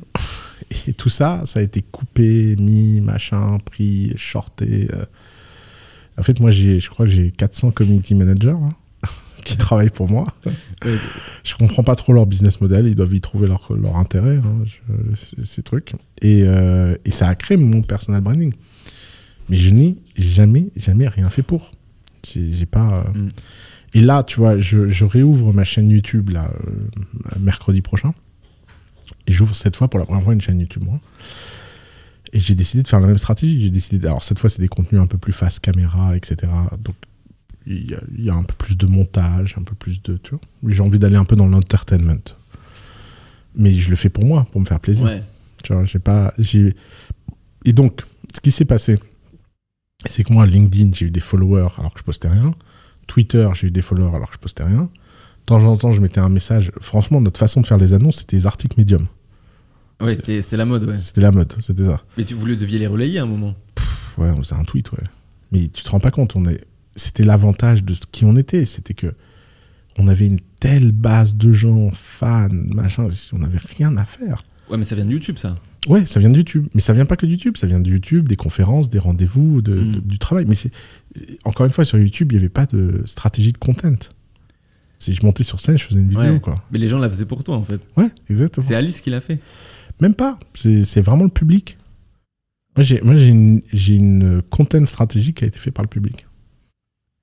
Mais là, récemment, euh, je veux dire, quand tu as fait des annonces, tu les as faites sur LinkedIn quand même. Alors, LinkedIn, c'est devenu mon réseau de, de choix pour parler. Ouais, pourquoi Euh, parce que tout le monde est sur LinkedIn en ce moment, je sais pas pourquoi. Je sais Ouais. pas ce qui se passe. C'est l'année LinkedIn. hein. Je trouve ça incroyable. C'est l'année LinkedIn et TikTok. Oui, ah, fastest growing platform. Voilà. Et donc, étant donné que je vais pas aller me faire un TikTok, bah, Ouais. je le fais sur LinkedIn. Parce Ouais. que je préfère le faire à l'écrit. Mais c'est pour ça que je suis là, en fait. Mais sinon, je partirais ailleurs. J'ai pas de... Alors, Théo, il me casse les pieds. J'hésite. Tiens, on peut en parler, tiens. Euh, je me dis, je pourrais, peut-être faire un 365 jours challenge sur LinkedIn. Je poste un truc tous les jours ouf, ouf. Ouais. Alors, je le fais en anglais ou en français? Tu sais que c'est une question euh, qu'on me pose souvent et en fait, j'ai pas la réponse. Même moi, je me la suis posée pour moi. Euh, Ouais, mais j'ai pas la Ouais, réponse. bah non, pas de problème. Euh, euh, je- en Bon, fait, les après, deux- après les- les beaucoup de après beaucoup de réflexion, je me suis dit, euh, je vais faire en, en français. Ok, pourquoi vois. Bah parce qu'en fait, je me suis dit, quelle est la probabilité que j'y arrive à tenir 365 jours? Elle est plus probable en français qu'en anglais. T'es comment en anglais? Bah, je suis bon, mais c'est moins fluide, mon écriture. Sur les Comme, et comme j'ai pas envie de passer par un copywriter, euh, je me dis que ça peut être un exercice littéraire euh, plus sympa à faire en français. Ouais. Et, euh, et, et qu'est-ce- quel serait le, le but de ce. Ah bah justement, c'est ça qui est marrant, c'est que j'ai pas de but. je me dis, qu'est-ce qui se passe si je poste euh, 365 jours? Mais tu vois, Jack Butcher, il avait écrit un truc. Il disait genre, en fait, faire euh, 1000 tweets, c'est comme si tu écrivais un livre, sauf que tes 1000 tweets, au moins, ils vont être lus, tu vois. Ouais, c'est exactement ça. Donc c'est comme si tu écrivais un bouquin, sauf que t'as Bah, pas. j'ai la même logique. J'ai la même logique. Mm. Et alors, la question, c'est quoi? C'est 30 minutes par jour ou une heure par jour pour écrire un post? Ça dépend de toi, ça. Non, mais je sais, mais non, je préférais me donner la contrainte. Je me dis, je vais le faire en une demi-heure par jour. En fait, euh, tes, premiers, tes derniers posts seront beaucoup plus euh, rapides que tes premiers. Ça, c'est sûr, Ça va ouais. beaucoup plus vite. Euh, tu l'as écrit en combien de temps, Better Call Us Le copywriting, Ouais. Non, le post, ouais. le post, euh, 45 secondes, 50 secondes. Je te jure, vraiment. Je l'ai écrit d'une traite, je l'ai publié. J'ai même pas, il y a même des fautes d'orthographe dedans, c'est pour ça. Ok. Et tu veux écrire sur quoi? Enfin, l'idée serait quoi? Ce serait. euh, tu, tu veux partager ton, ton aventure entrepreneuriale? Je sais pas, justement, c'est pour ça que je parle à l'expert. Je me- J'en profite. Euh, bah, en fait, il n'y a pas de limite là-dessus. En fait, de Mhm. toute façon, y a, je pense, euh, ce que je dis à tout le monde, c'est euh, euh, le plus simple en fait pour faire une stratégie de contenu, enfin, c'est de parler de choses qui te passionnent, quoi. Ouais. À partir du moment où ça devient une contrainte, ça sert à rien. C'est bon, bah, j'ai la bonne logique alors. Je sais de quoi je vais parler. Et euh, t'as entendu parler de tofu, mofu, bofu ou pas? Non Top funnel, middle funnel, bottom funnel. Tu sais, c'est un entonnoir. En gros, euh, la question c'est quelle est, quelle est ta métrique de succès? Ok. Est-ce que c'est est-ce que tu c'est juste posté? Est-ce que c'est le nombre de likes? Est-ce que c'est le nombre de gens impactés? Est-ce que c'est le nombre de messages qui disent merci? Est-ce que c'est le nombre de conversations? Ok, si tu veux faire, euh, tu vois, euh, en gros, si tu veux faire du like, vaut mieux peut-être poster des vidéos de chat, tu vois. C'est sûr que ce sera pas les likes. Bah à ce moment-là, tu peux faire genre des sujets. En fait, le- tu peux faire des sujets. euh, donc top funnel, c'est-à-dire des sujets qui parlent à, à, je sais pas 80 ou 70% de- des gens qui te lisent. Tu peux faire euh, des sujets euh, middle funnel, c'est-à-dire des sujets qui vont parler peut-être à la moitié 40%. Et tu peux faire des sujets hyper larges, genre euh, euh, tu vois comment euh, lever un- une série A. Tu vois le- comment lever une série A, moi ça va m'intéresser, mais il y a plein de gens ils vont se dire c'est bien parce que c'est une série A. Ouais. Et euh, la question c'est à qui tu veux parler. En fait, tu peux faire un mix, c'est-à-dire parler à beaucoup de gens, parler à moins de gens et faire aussi du contenu très technique. C'est ce que je, souvent je recommande. Je le dis au- aussi où je leur dis bah faites du contenu grand public pour attirer parce que bon, en fait malgré tu vois t'as- par exemple toi tu as liké le post de Julien Song. Ouais. Julien Song alors pour les auditeurs qui connaissent pas Julien Song c'est un ami à moi qui est professionnel d'échecs, il est coach et tout. Oussam- et il m'a dit la dernière fois il me dit ah mais Oussama Amar il a liké mon post. Alors c'était un post donc lui il est prof il est coach d'échecs et t'as vu passer le post parce que c'était euh, ouais il a, en fait il, il perdait ses cheveux quand il était en conseil.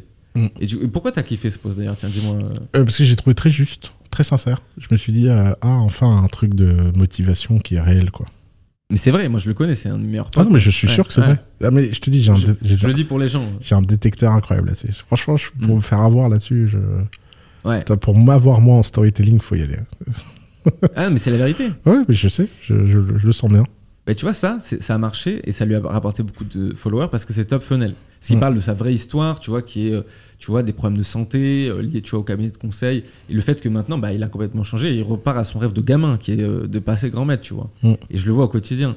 Et le truc, c'est, bah, il a gagné beaucoup de followers et ça va peut-être lui rapporter du business par la suite. Tu vois, t'as même Jean de la Roche-Brochard qui a liké et tout. Il dit, putain, il comprenait pas. Mais ça, c'est du top funnel, c'est-à-dire que tout le monde peut comprendre.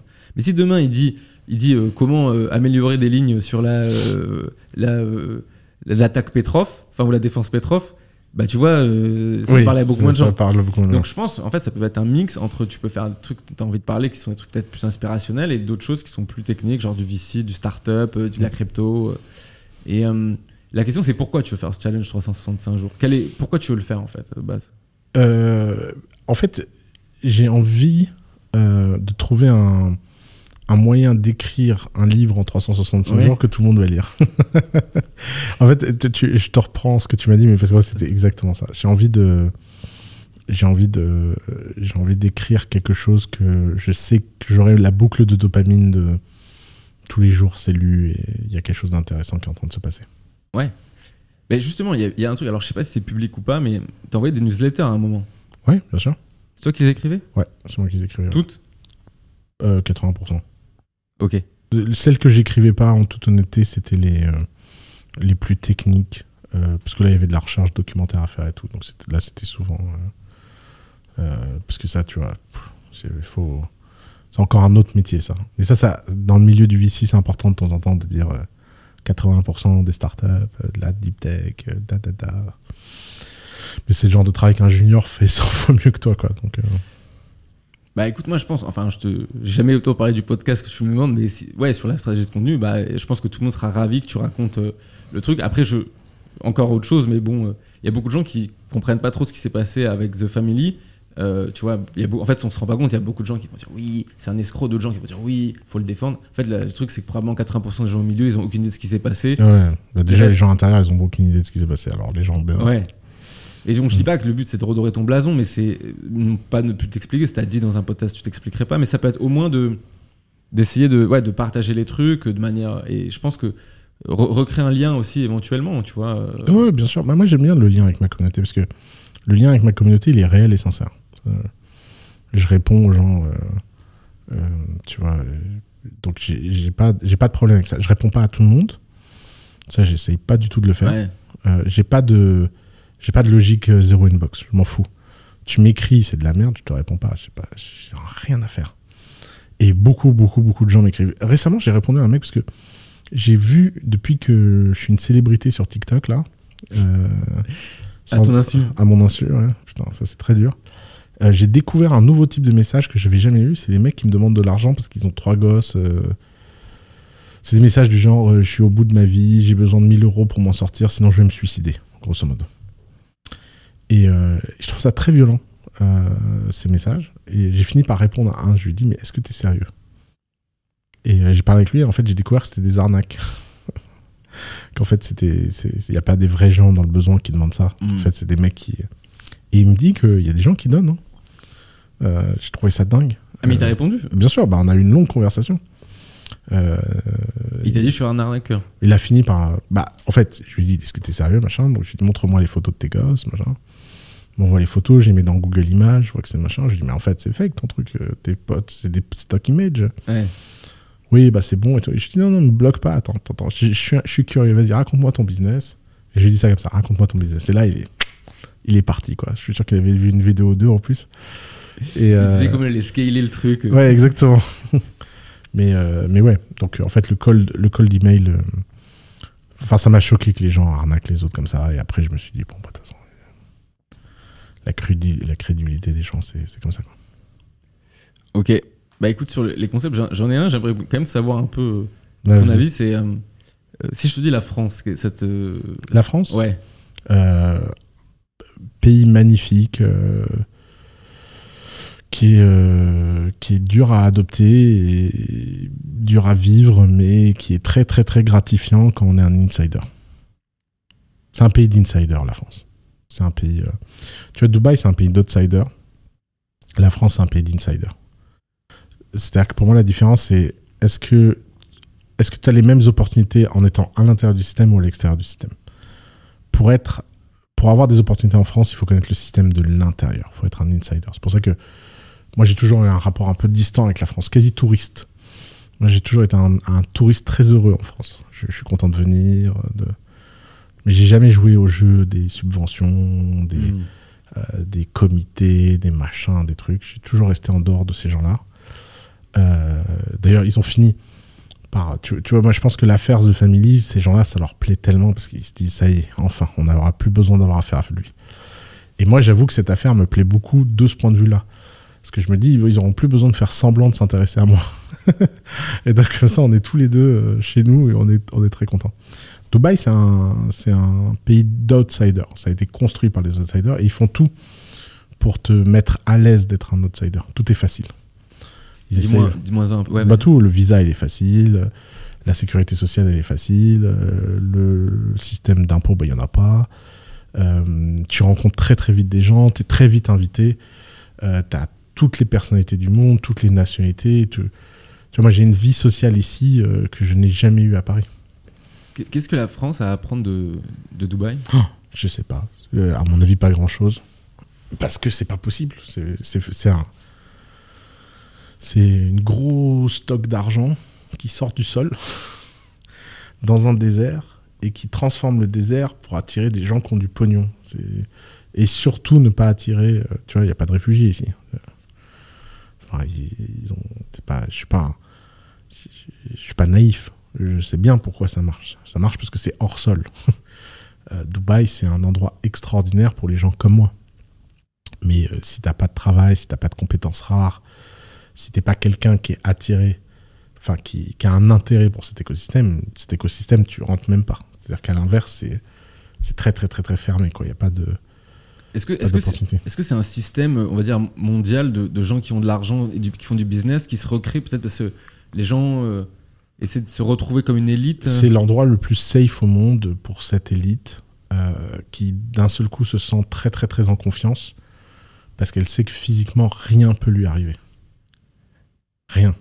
Tu, tu, laisses ton sac, tu laisses ton truc. Tu... Pas de vol Pas de vol. sécurité des habitants Écoute, j'ai vécu une scène euh, délirante. Euh, un ami, euh, la mère d'un ami est à la plage. Deux femmes, tu vois, qui sont tranquilles à la plage.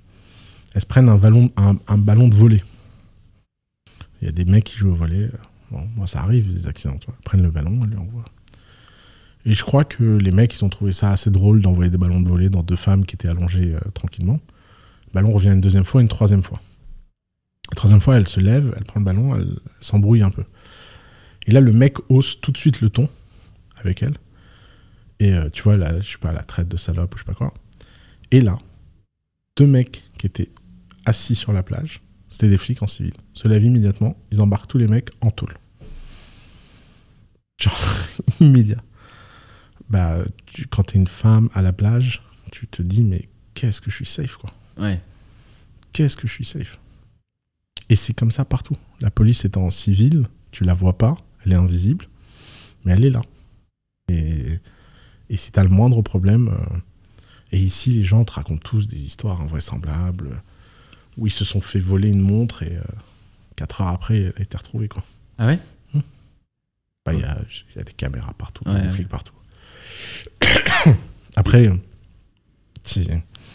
tout système a ses avantages et ses inconvénients. Il faut savoir ce que tu achètes et ce que tu n'achètes hum. pas. Il faut savoir ce que tu acceptes et ce que tu n'acceptes pas je, vois bien le deal euh, avec le diable qu'il y ait d'être ici, mais c'est un deal. Moi, quand je suis arrivé ici, j'étais vraiment persuadé que j'allais pas rester et tout. Et j'ai rencontré un couple gay euh, qui sont devenus des bons amis et qui m'ont dit on était à Paris, on se faisait tabasser, tout le monde s'en foutait, mais on avait plein de droits. Ici, on se fait pas de bisous dans la rue, mais je me suis jamais senti aussi safe. Et je me suis dit putain, il y a une leçon là que, sur laquelle j'aimerais bien un peu méditer sur la valeur des démocraties et, l'exécution. Donc, euh, je sais pas, je sais pas ce que la France peut s'inspirer de Dubaï, mais de toute façon, il faut que la France arrête de s'inspirer. Tu on a été obsédé du modèle allemand, du modèle scandinave. On est spécialiste à, être obsédé d'un modèle et pas le faire. Je pense que la France, elle doit regarder ses forces et ses faiblesses et elle doit faire un travail de, résoudre les problèmes. Les, gens souffrent. C'est un pays dans dans laquelle les opportunités économiques sont très limitées. Et ça fait souffrir les gens. Les gilets jaunes, c'était dramatique à voir. C'est quoi ton interprétation des gilets jaunes? Bah, c'est, des gens qui n'ont pas d'espoir, pas d'avenir, euh, qui, qui souffrent et qui euh, ont besoin de. On a, qui ont l'impression que l'État a la réponse à leurs problèmes. Quoi. Hmm. Et l'État euh, n'a pas de réponse. Et il faut que ce dialogue de sourds finisse une fois pour toutes. Quoi. Parce que Marine Le Pen s'approche un peu plus tous les jours du pouvoir. En fait. Et je, je vois pas comment. Et d'ailleurs, que ce soit Marine Le Pen ou Mélenchon, hein, euh, si tu prends le score de ces deux-là, ça fait quand même beaucoup de gens qui ne m'aiment pas pour mes origines ou pour mon métier. Ça, ça fait quand même. euh, Je trouve que c'est c'est un peu hostile quand même. Tu reçois des, des commentaires parfois sur le fait. euh, Ah ouais, beaucoup, beaucoup, beaucoup, beaucoup, beaucoup. De plus en plus. Sur internet? Ouais, sur Internet. ouais. Les gens disent quoi?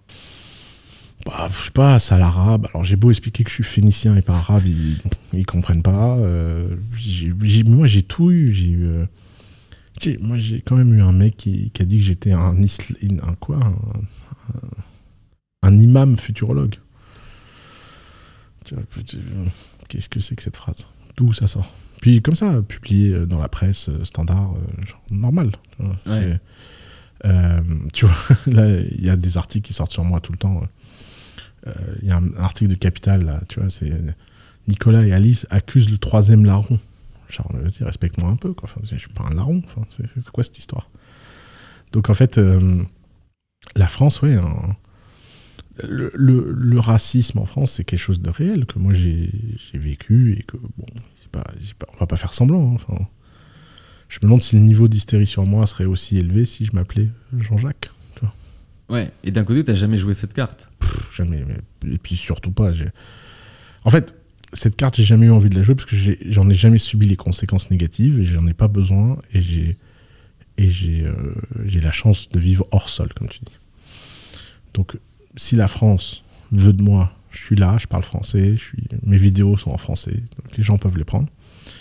Euh, si la France veut pas de moi et pense que je suis le diable, eh ben, c'est pas grave, je ferai des vidéos en anglais, en arabe, ce que tu veux, quoi. J'ai pas de, j'ai- vraiment, vraiment pas de problème avec ça, quoi.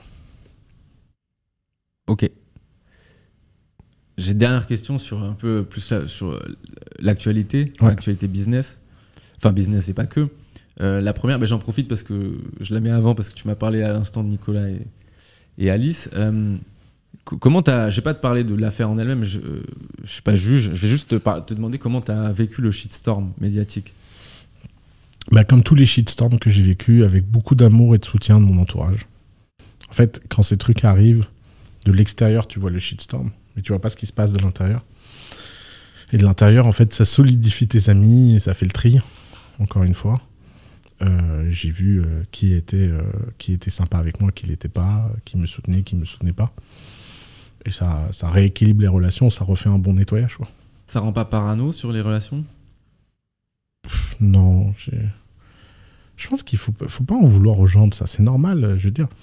Tu sais, euh, quelqu'un t'aime bien parce que t'es dans la lumière, t'es dans le shitstorm et t'aime plus. euh, je trouve ça assez rationnel. hein. Je veux dire, c'est.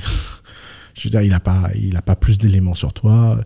Ce qui serait gênant, c'est si euh, ma meilleure amie de 15 ans, euh, à cause d'un article dans la presse, décide de changer d'opinion sur moi.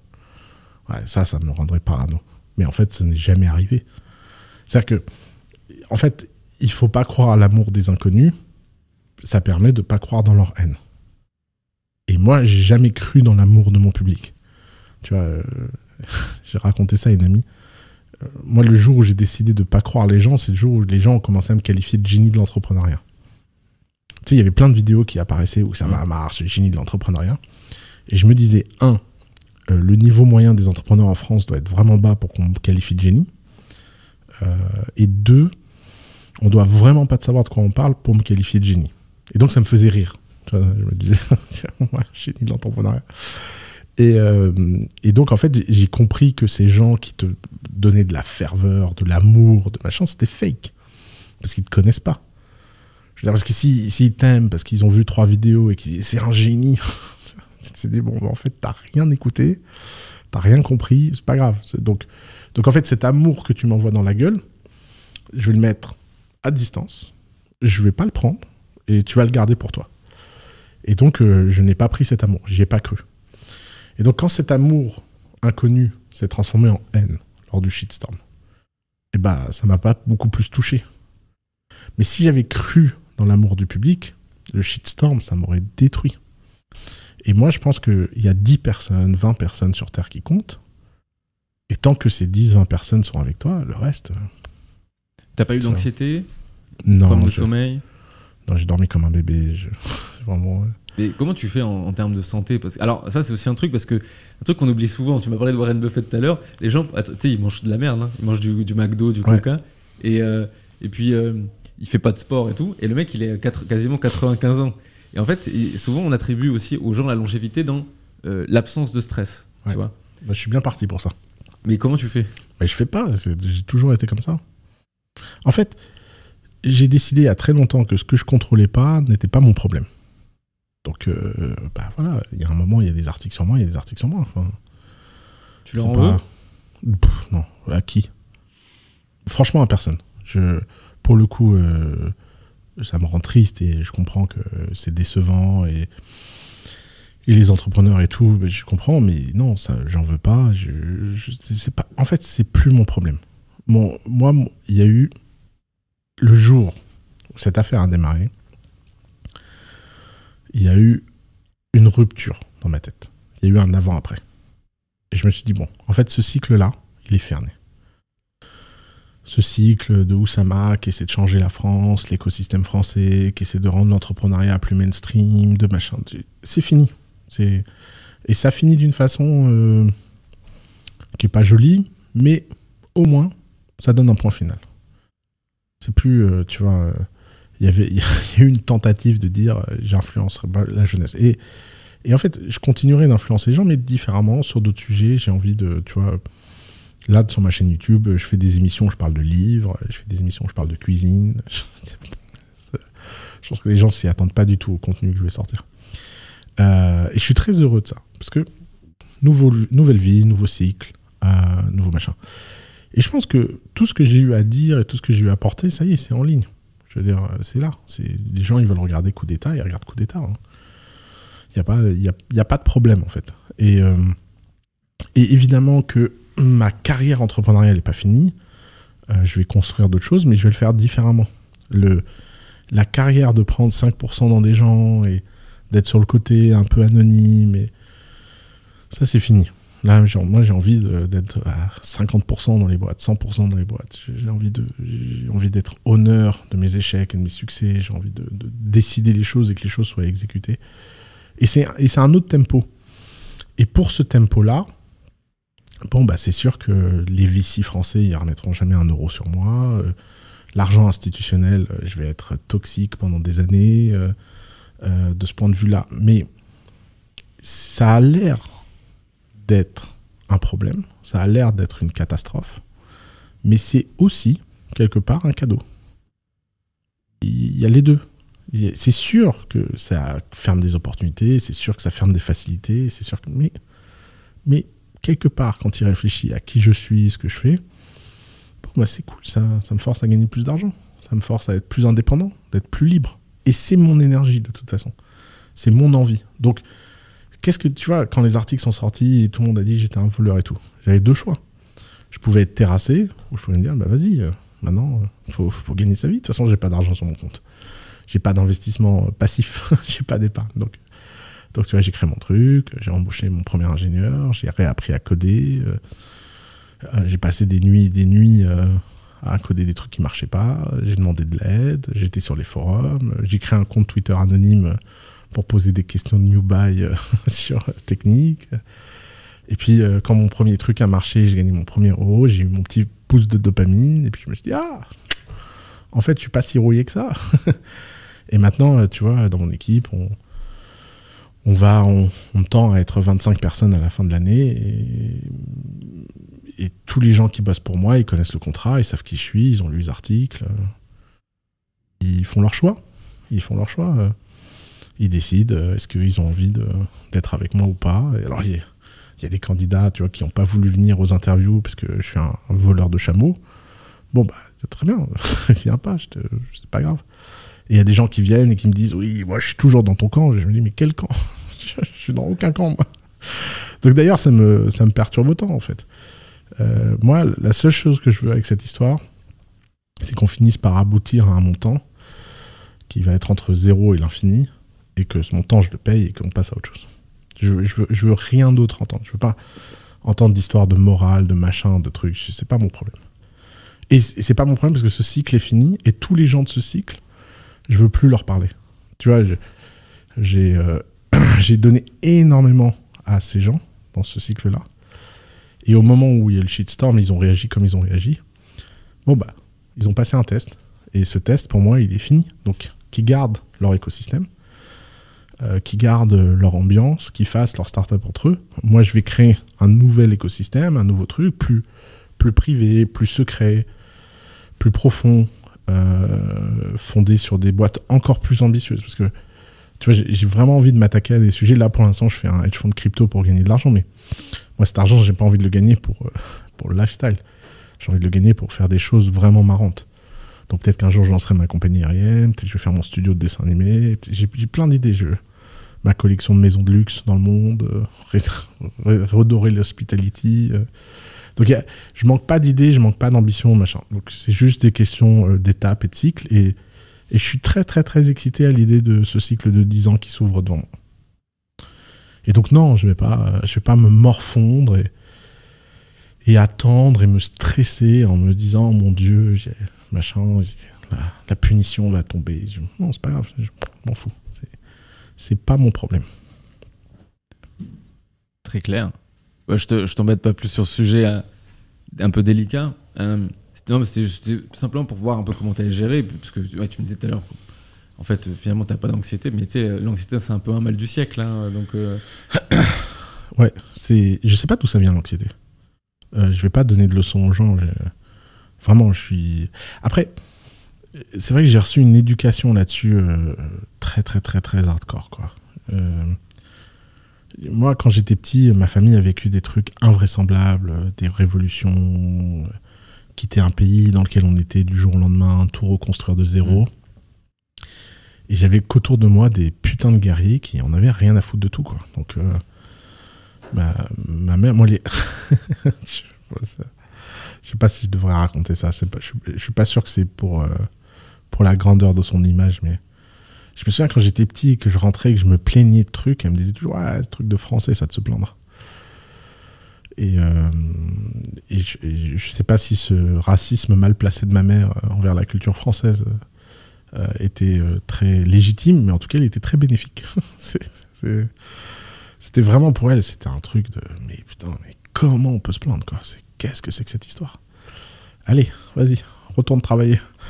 Donc, euh, donc il y a un côté, il y a un côté.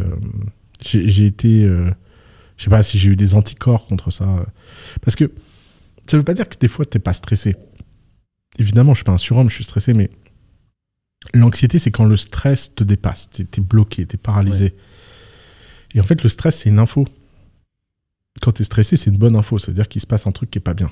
Et donc, euh, le, danger, il est réel. Mais la peur est un choix, comme dirait Will Smith dans euh, je sais plus quel film là.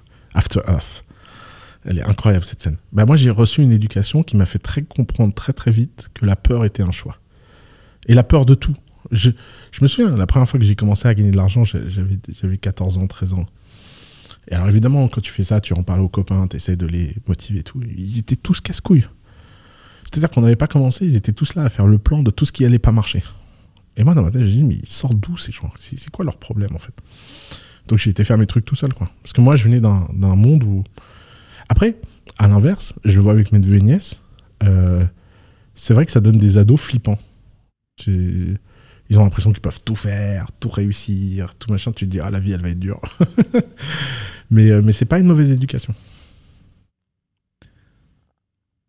Très clair. J'ai quelques dernières questions. Alors, pour toi, euh, la première, c'est euh, le Web 3, tu y allais par hasard ou, c'est une vraie croyance dans le futur? Ni l'un ni l'autre. j'ai pas de croyance fondamentale que ça va marcher, mais j'ai une envie fondamentale que ça va marcher. Donc, le Web 3, c'est aligné avec ma philosophie profonde. Donc moi, ma philosophie, elle est simple. J'ai lu euh, Friedrich von Hayek quand j'étais euh, ado. J'ai décidé que la liberté, ça valait plus que la sécurité. Euh, je trouve que les États sont tyranniques et je me méfie de n'importe qui qui a du pouvoir. Je pense que n'importe qui à qui tu donnes du pouvoir, il tourne mal. Voilà, ça c'est mes croyances profondes, elles sont ce qu'elles sont. Vous avez deux heures pour en discuter en philo, mais ça, y est, c'est là, c'est profond, c'est en moi, etc. Donc, quand tu crois ça, qu'est-ce que tu veux faire de mieux que de faire réussir le Bitcoin? Rien. Tu peux rien faire. Sortir le stockage de la valeur de l'État. Et, donc, le, le trip, c'est pas de savoir est-ce que le Bitcoin va réussir ou pas. J'en sais rien. Si je savais, tu vois.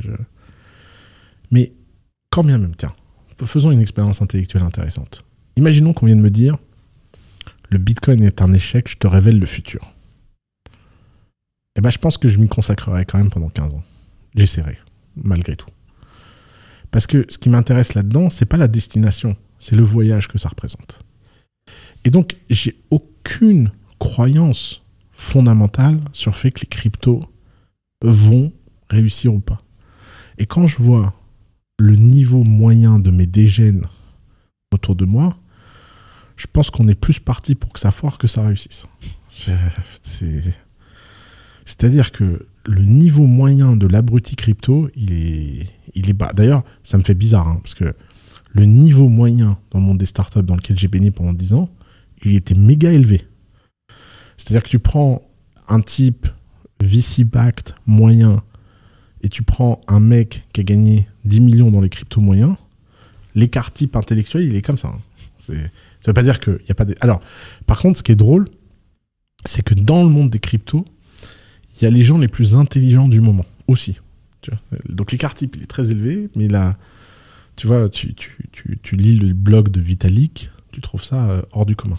Euh, tu lis euh, le, par exemple les mecs qui font comment ça s'appelle Solana, ils sont très smart, quoi qu'on en pense d'eux. tu vois le mec de FTX, ça carbure. Un autre en Virtual Signaling où je suis sûr que c'est un mec bizarre, lui.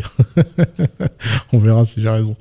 Euh, mais euh, je trouve ça très très louche son idée de gagner de l'argent, d'être le plus riche du monde pour le redistribuer. Je trouve que. Qui ça C'est qui? Le mec de FTX. Il a ah dit que. Euh, je préfère le mec de Binance. Tu vois, plus, plus sain, je pense. Mais le mec de Binance, il est méga smart. Donc, donc c'est intéressant. Maintenant, moi, ce qui m'intéresse là-dedans, c'est cette vision de la société que j'ai envie de promouvoir et que c'est un outil au service de cette société. Donc, pour l'instant, je fais la version la plus cynique, qui est de trader des cryptos et des prix et des différences de prix pour gagner de l'argent tous les jours.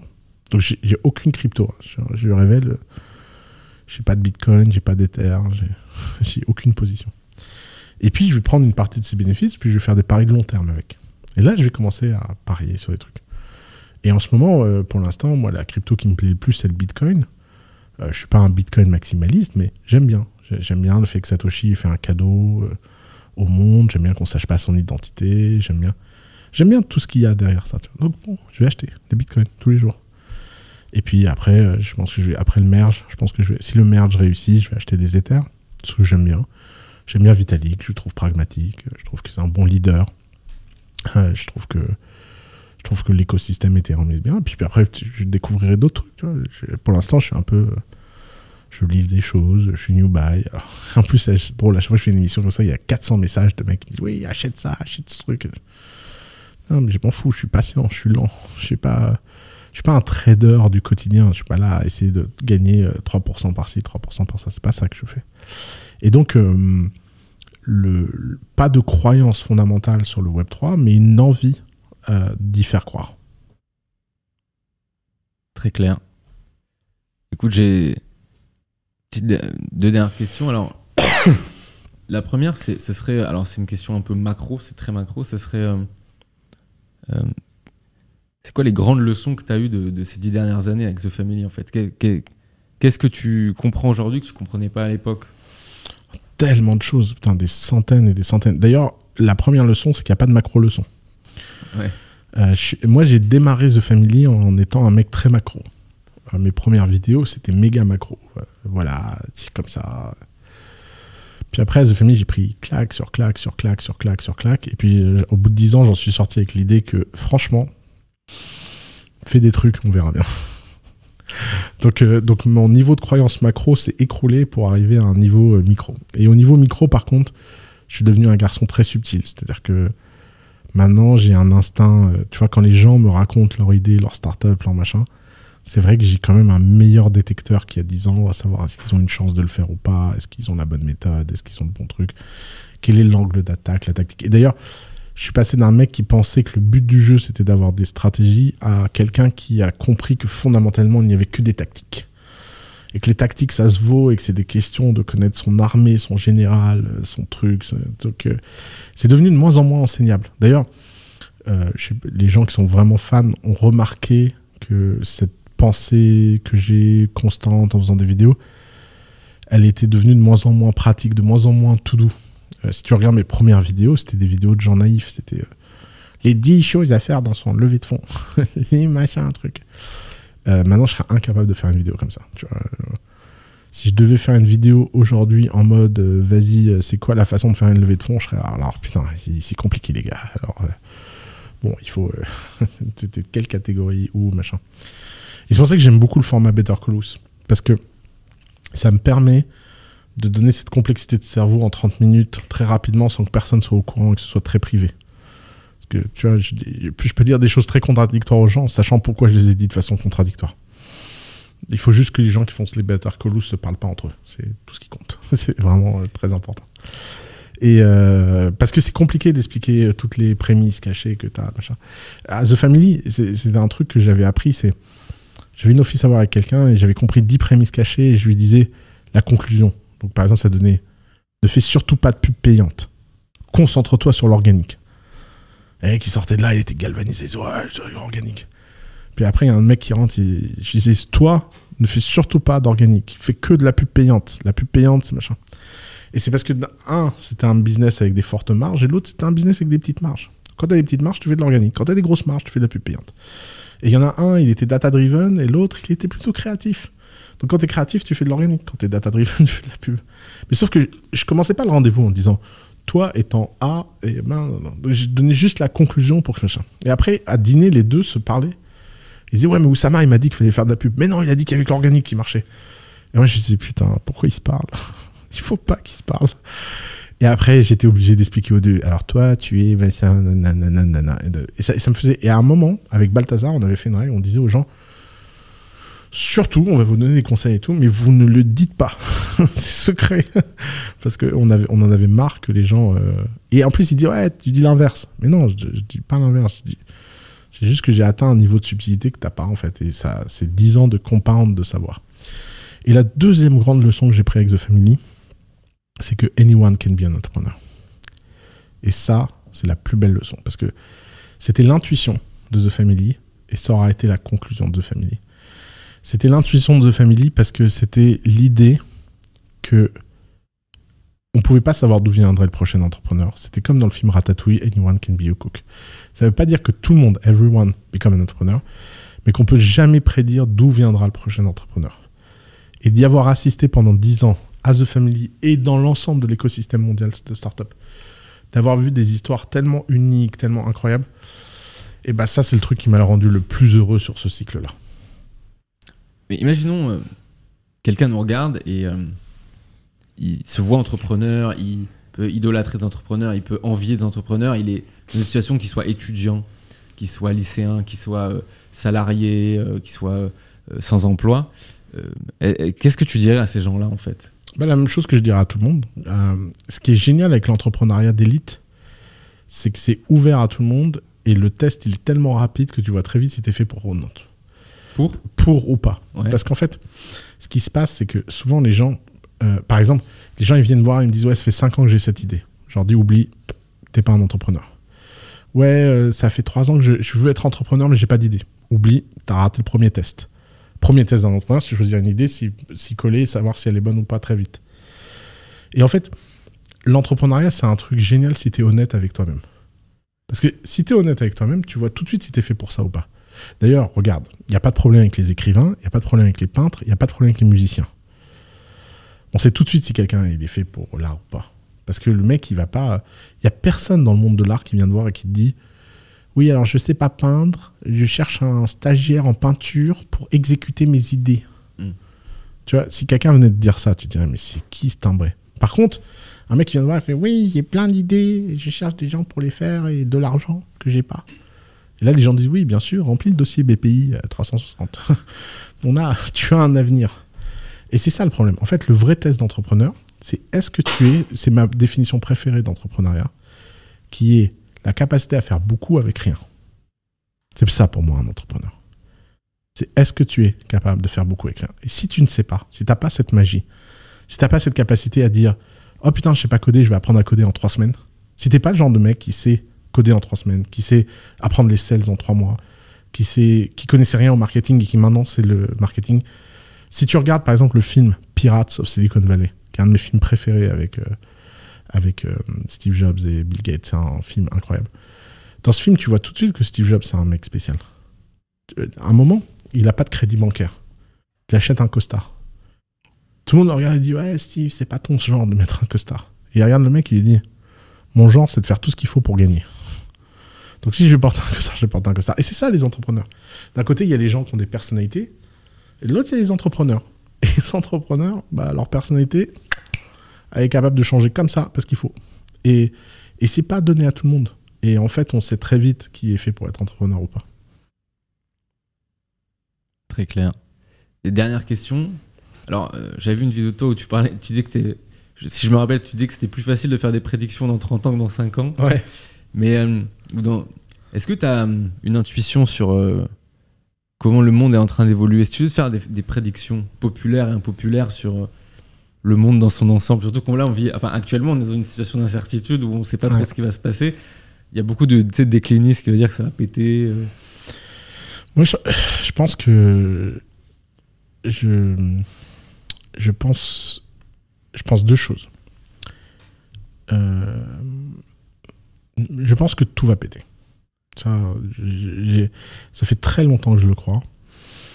Euh, quand j'ai 18 ans, j'ai écrit une lettre à ma meilleure amie lui expliquant qu'on était, euh, qu'on avait commencé le chemin tout doucement vers la troisième guerre mondiale et ça me paraît, euh, ça me paraît inévitable que petit à petit on aille vers cette guerre. Et moi, mon analyse depuis très longtemps, c'est que la troisième guerre mondiale serait une guerre de, serait une guerre civile mondiale en fait, de tous contre tous. Ça m'a, j'ai toujours, j'ai toujours pensé que l'avènement d'Internet, chaque techno, tu vois, l'ère industrielle, ça a été, euh, on se fout sur la gueule avec la chimie, euh, la Seconde Guerre mondiale, l'avènement euh, de l'industrie avec la Première Guerre mondiale, les automobiles, les chars, tout ça. À chaque fois qu'on a un nouveau jouet, on a envie de le weaponiser. On est, on est une espèce qui est née d'un génocide, un Homo sapiens sapiens, il a tué toutes les autres espèces.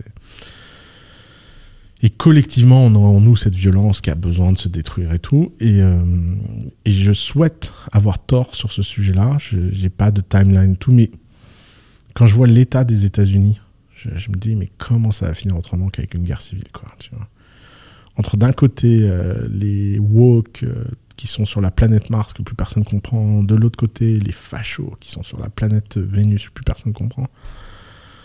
Et puis au milieu, il y a cette tension permanente, permanente, permanente de tout le monde qui doit choisir son camp tout le temps, tout le temps, tout le temps, tout le temps, tout le temps, tout le temps, tout le temps.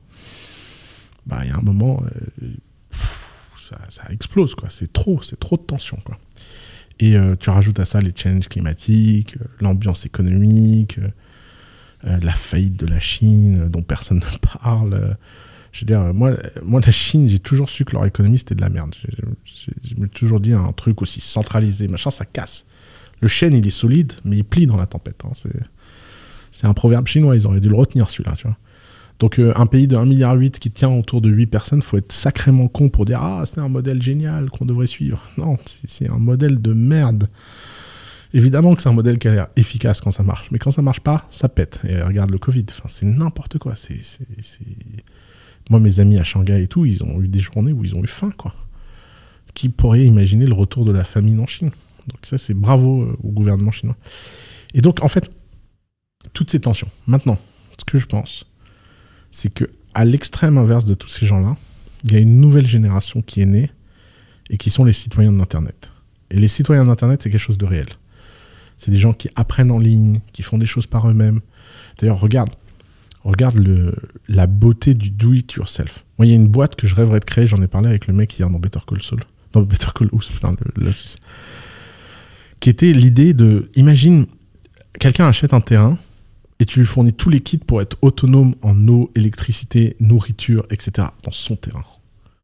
Ça, ça me fait rêver, tu vois. Avec euh, des farmbots. Tu connais Farmbot Non C'est un truc qui me fascine. C'est un projet open source pour créer un potager qui est entièrement automatique et géré. Et t'as rien à faire. C'est comme un Sims. Tu dis euh, là, je veux des courgettes, là, je veux ça. Ouais. Puis ça prend les graines. C'est incroyable. Ah, bah, je vais acheter ça. Ouais. Et, euh, et moi, je suis à fond dans ces trucs-là. Et je pense que je sais pas le- lequel des camps va gagner à court terme. Euh, il est possible que les mecs qui veulent tout faire péter euh, aient un peu d'avance.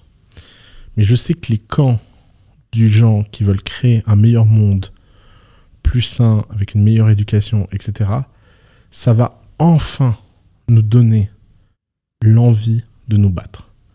Parce que le camp de tous ces gens qui fabriquent des choses, ils sont un peu tous dans leur coin, machin. ils n'ont pas l'impression d'avoir un ennemi commun qui est euh, le fondamentalisme de tous les gens qui pensent que leur opinion valent mieux que celle des autres.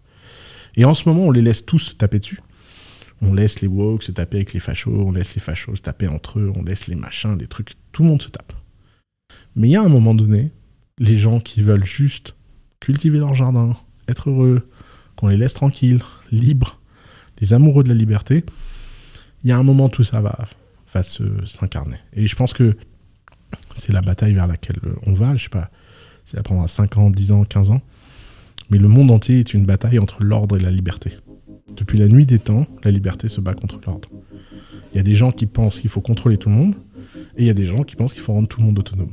Moi, je suis dans le camp des gens qui pensent qu'il faut rendre les gens autonomes. J'ai toujours essayé d'être le plus autonome et libre possible, et j'ai toujours essayé d'autonomiser, de libérer les gens autour de moi le plus possible. Et donc, euh, je vais continuer à le faire tranquillement, on verra bien. Écoute, merci Oussama pour euh, le podcast, ce passage le podcast. Plaisir, Euh, merci beaucoup. Bah donc pour la suite, donc apparemment tu, tu pourrais faire un challenge 365 jours sur LinkedIn. on va tu, faire ça. Tu, tu te, tu Je te, démarre lundi. c'est vrai Ouais. Là t'es, euh, tu t'y engages. Je m'y engage. Ok, bon bah top, bah, allez, allez suivre Oussama sur LinkedIn et euh, suivez ses news. Merci Oussama, c'était un plaisir. Plaisir.